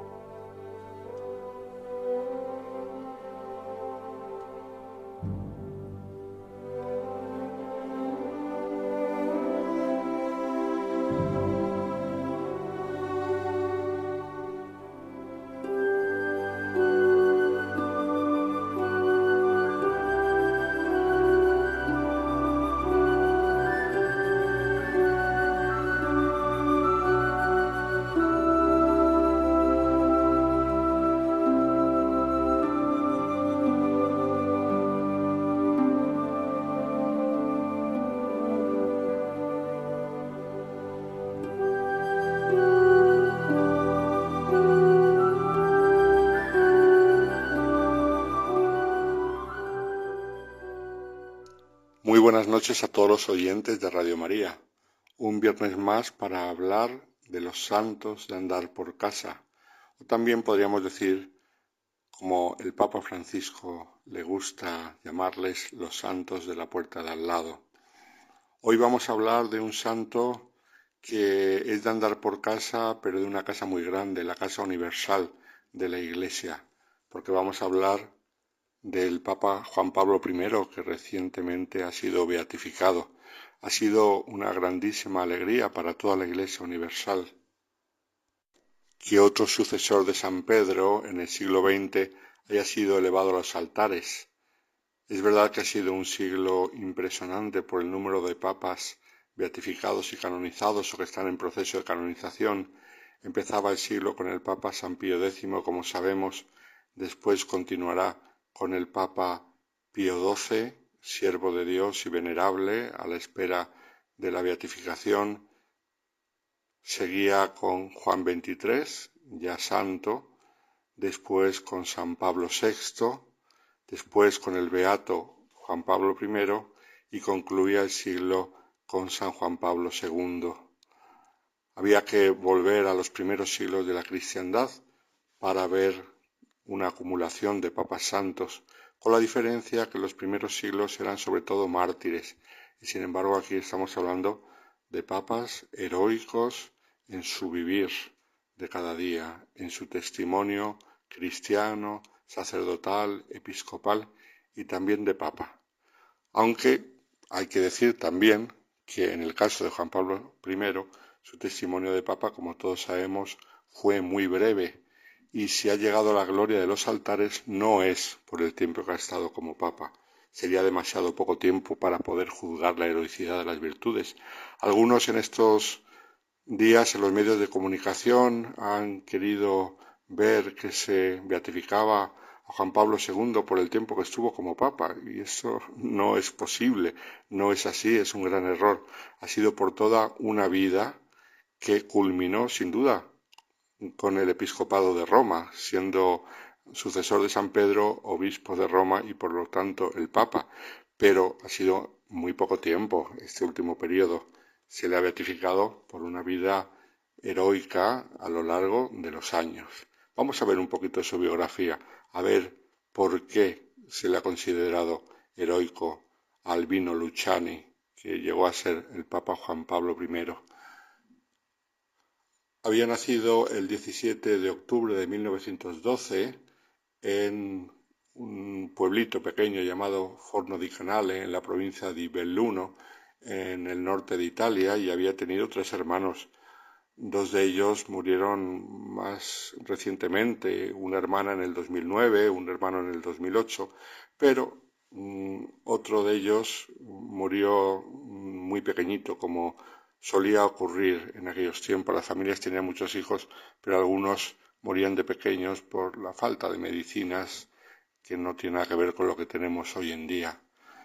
El padre era un albañil y además de ideas socialistas, para nada cercano a la Iglesia.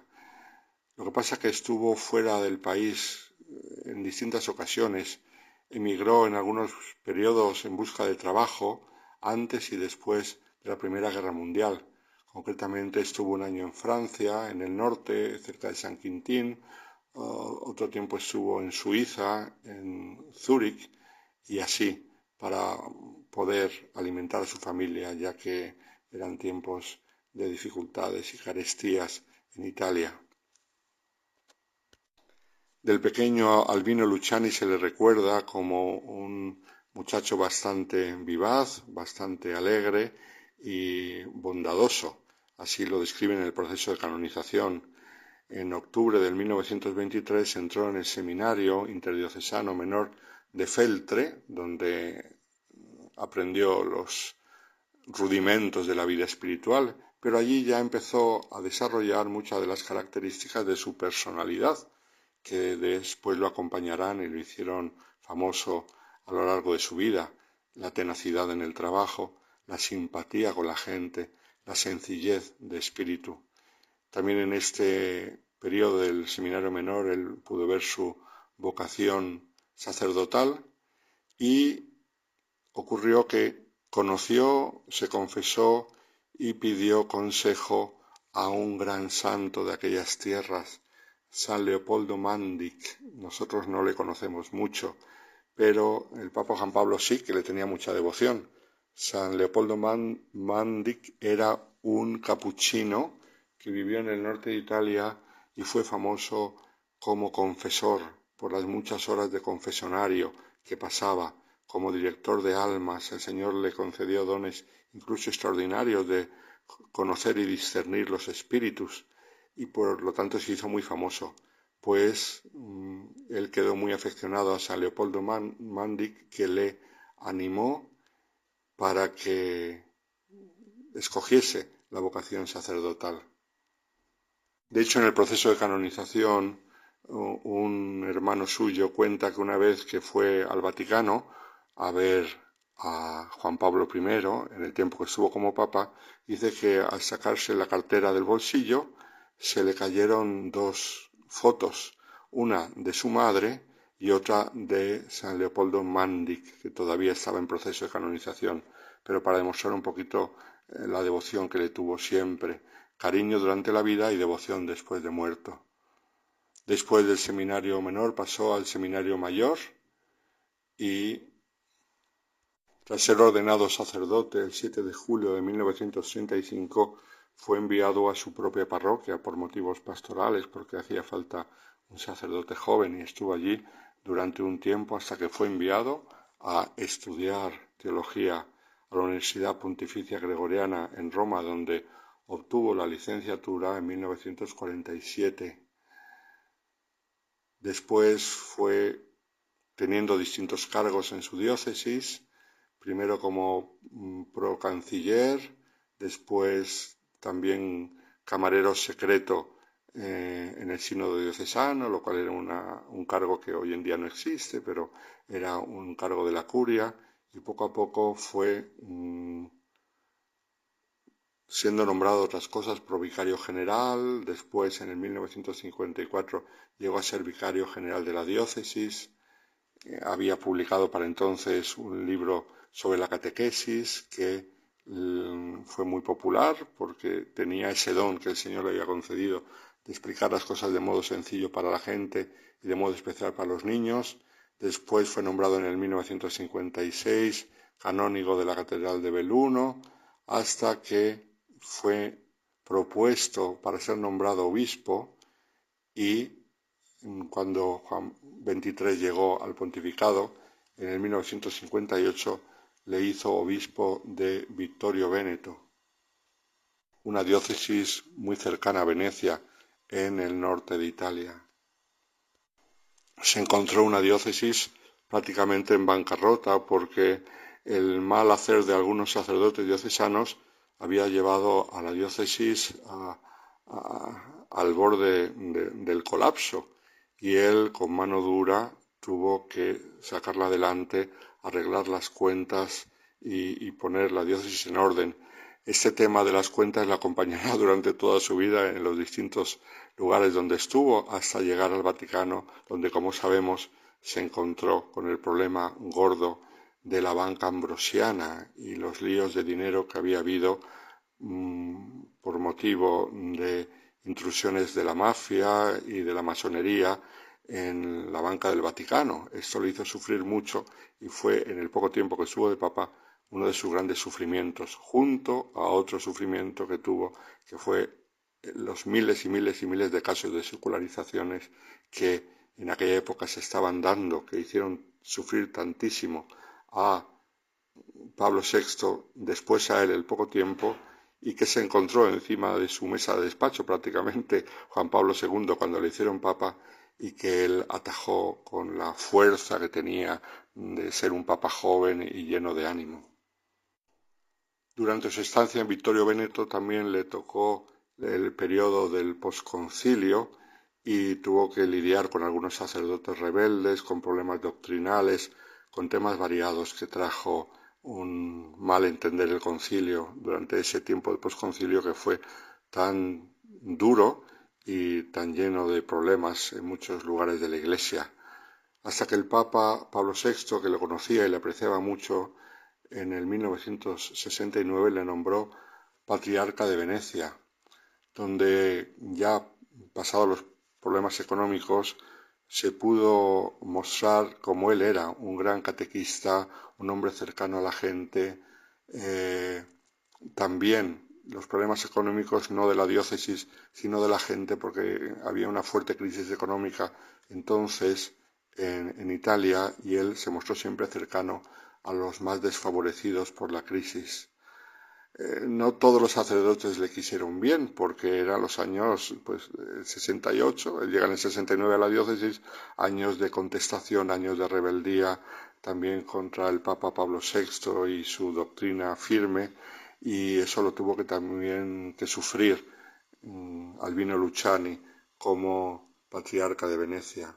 Su figura cada vez se iba haciendo más importante y fue nombrado vicepresidente de la Conferencia Episcopal Italiana.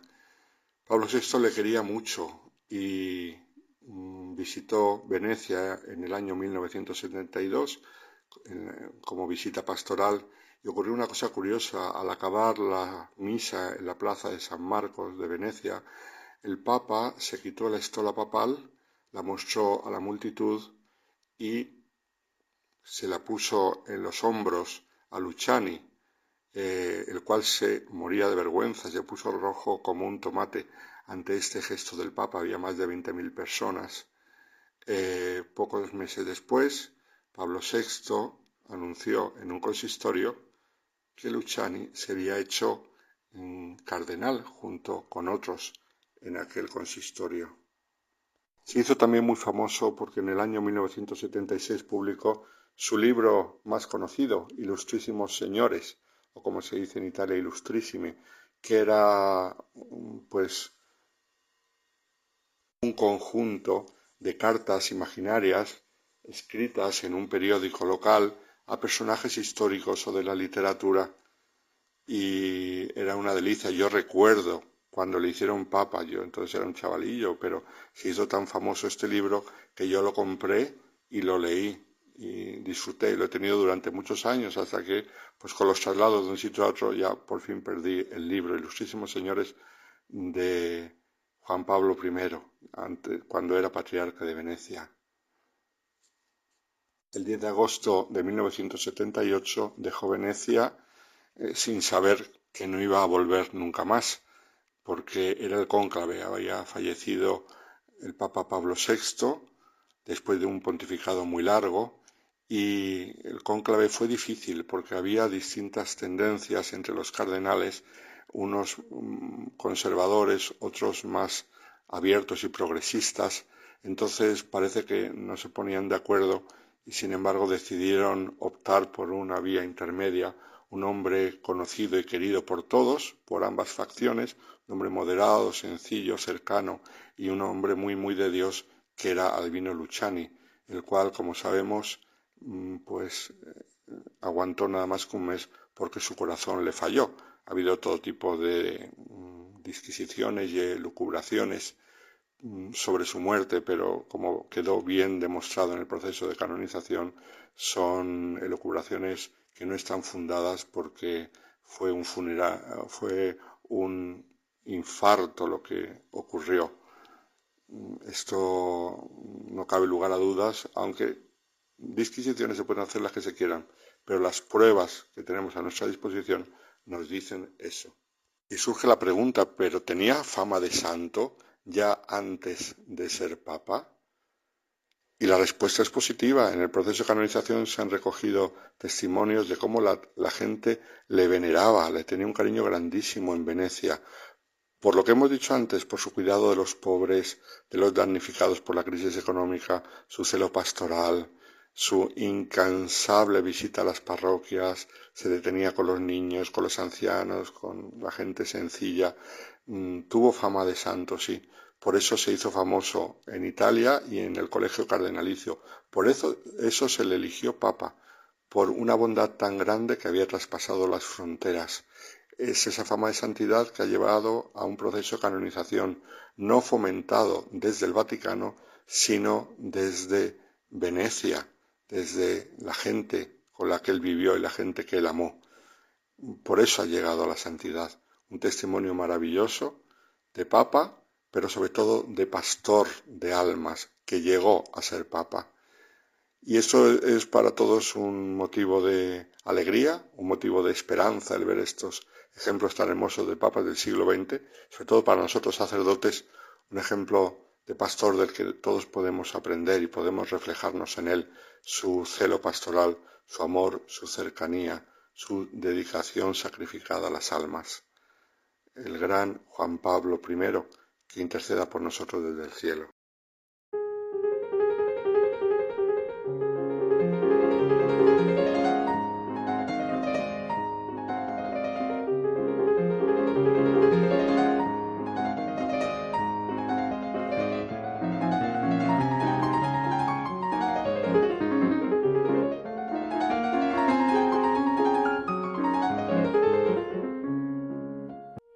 Querida familia de Radio María, ya estamos, José Manuel y yo, para nuestro diálogo, nuestro entre tú y yo, que hoy va a ser Adora y Confía.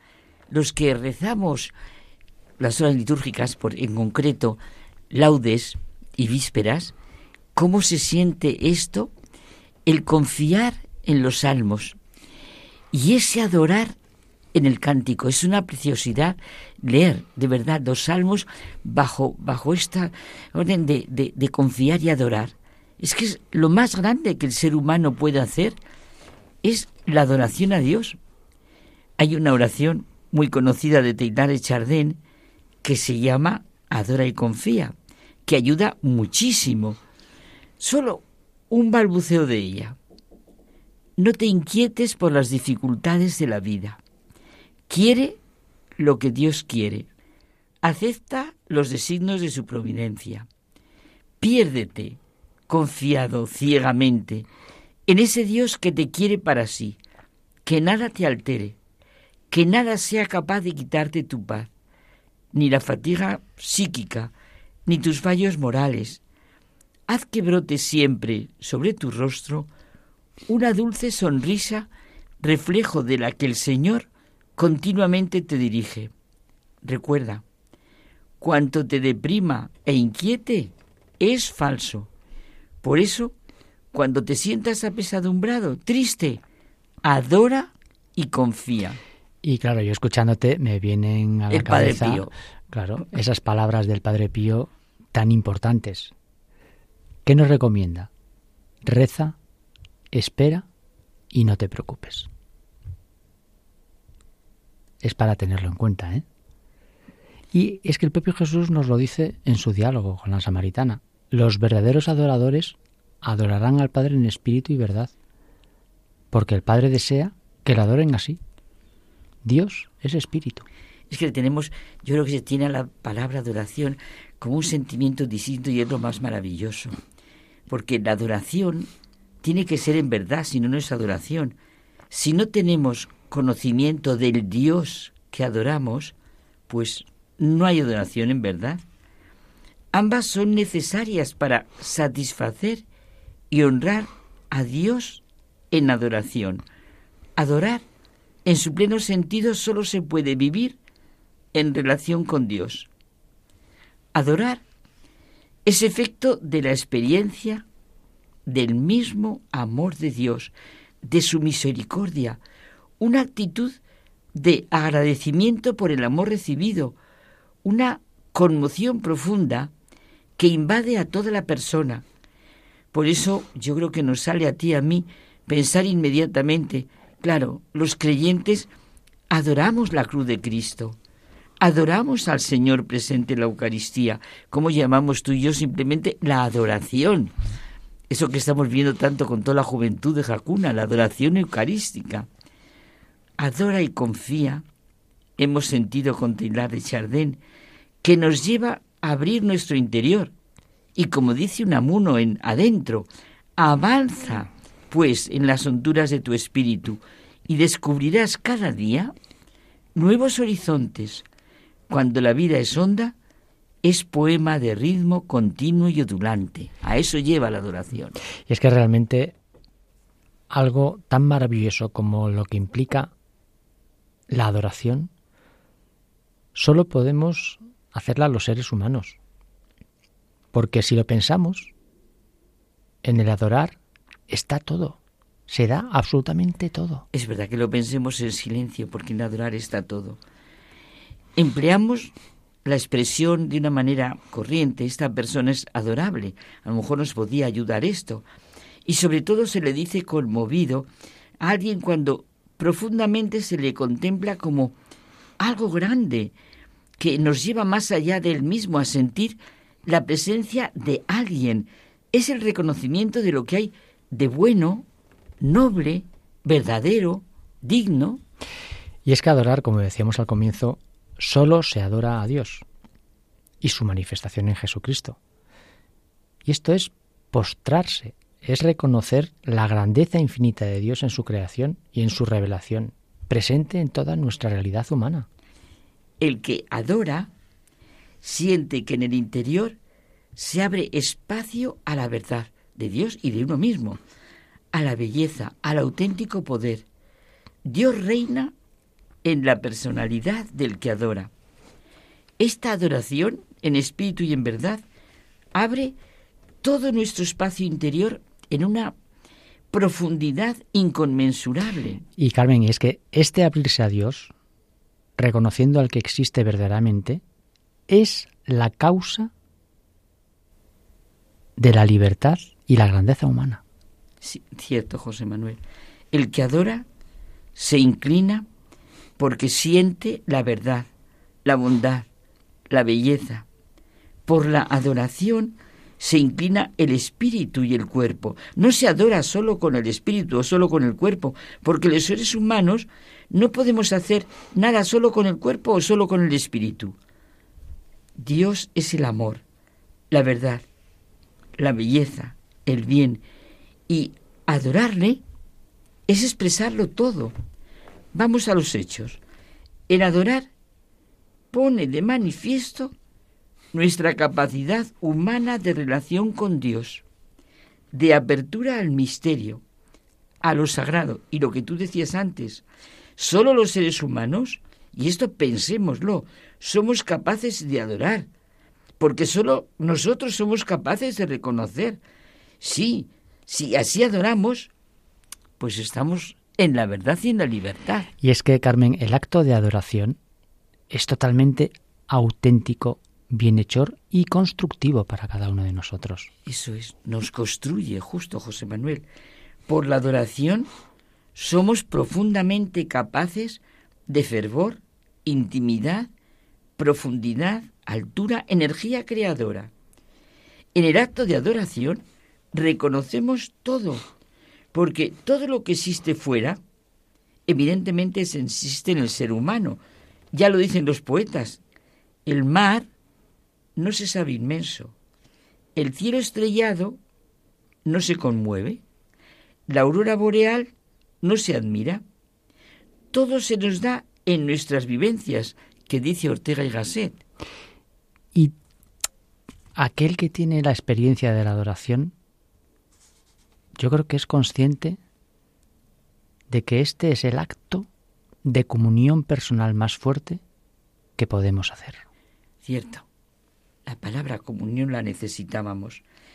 Es el reconocimiento de la verdad del amor, el acto consciente de conocer y reconocer la verdad, la relación íntima y personal con el Creador. Y esto nos lleva de verdad a esa comunión también con todos. Esto es la gran riqueza para nuestra vida. La fe y confianza, la esperanza y estabilidad, la alegría y paz interior, la madurez de nuestras relaciones, pues dependen, y lo veníamos comentando tú y yo, por un caso concreto, de nuestra relación con Dios. Lo más grande que el ser humano puede hacer es adorar a Dios, abrirse desde esta adoración a lo sagrado, a la creación entera, a su propio destino y al destino de todos los hombres. Y es que, Carmen, es importante que nos demos cuenta que adorar es dejarse en manos del Padre y estar ciertos de la salvación de Dios.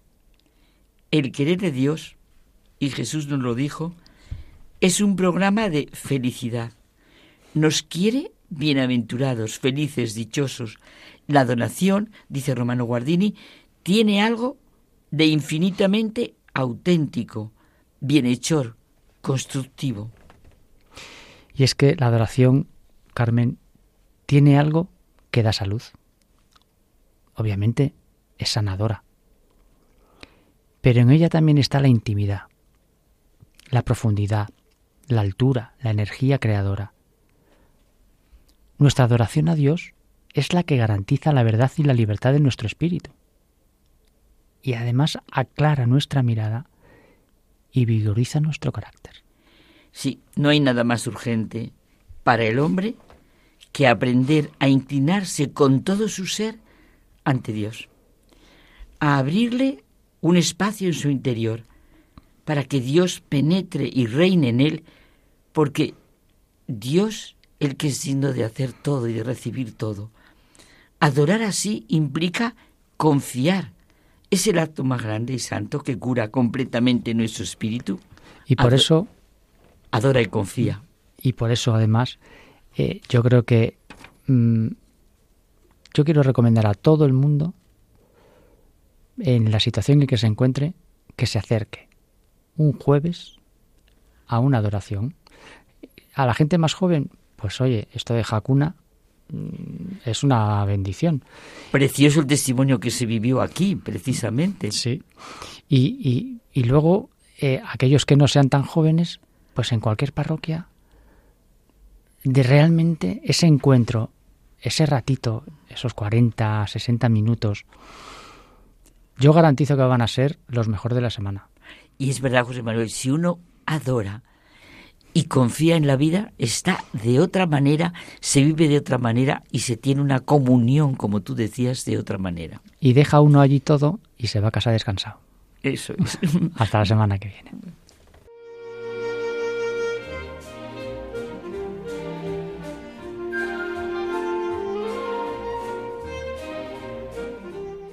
Nos despedimos hasta el próximo viernes.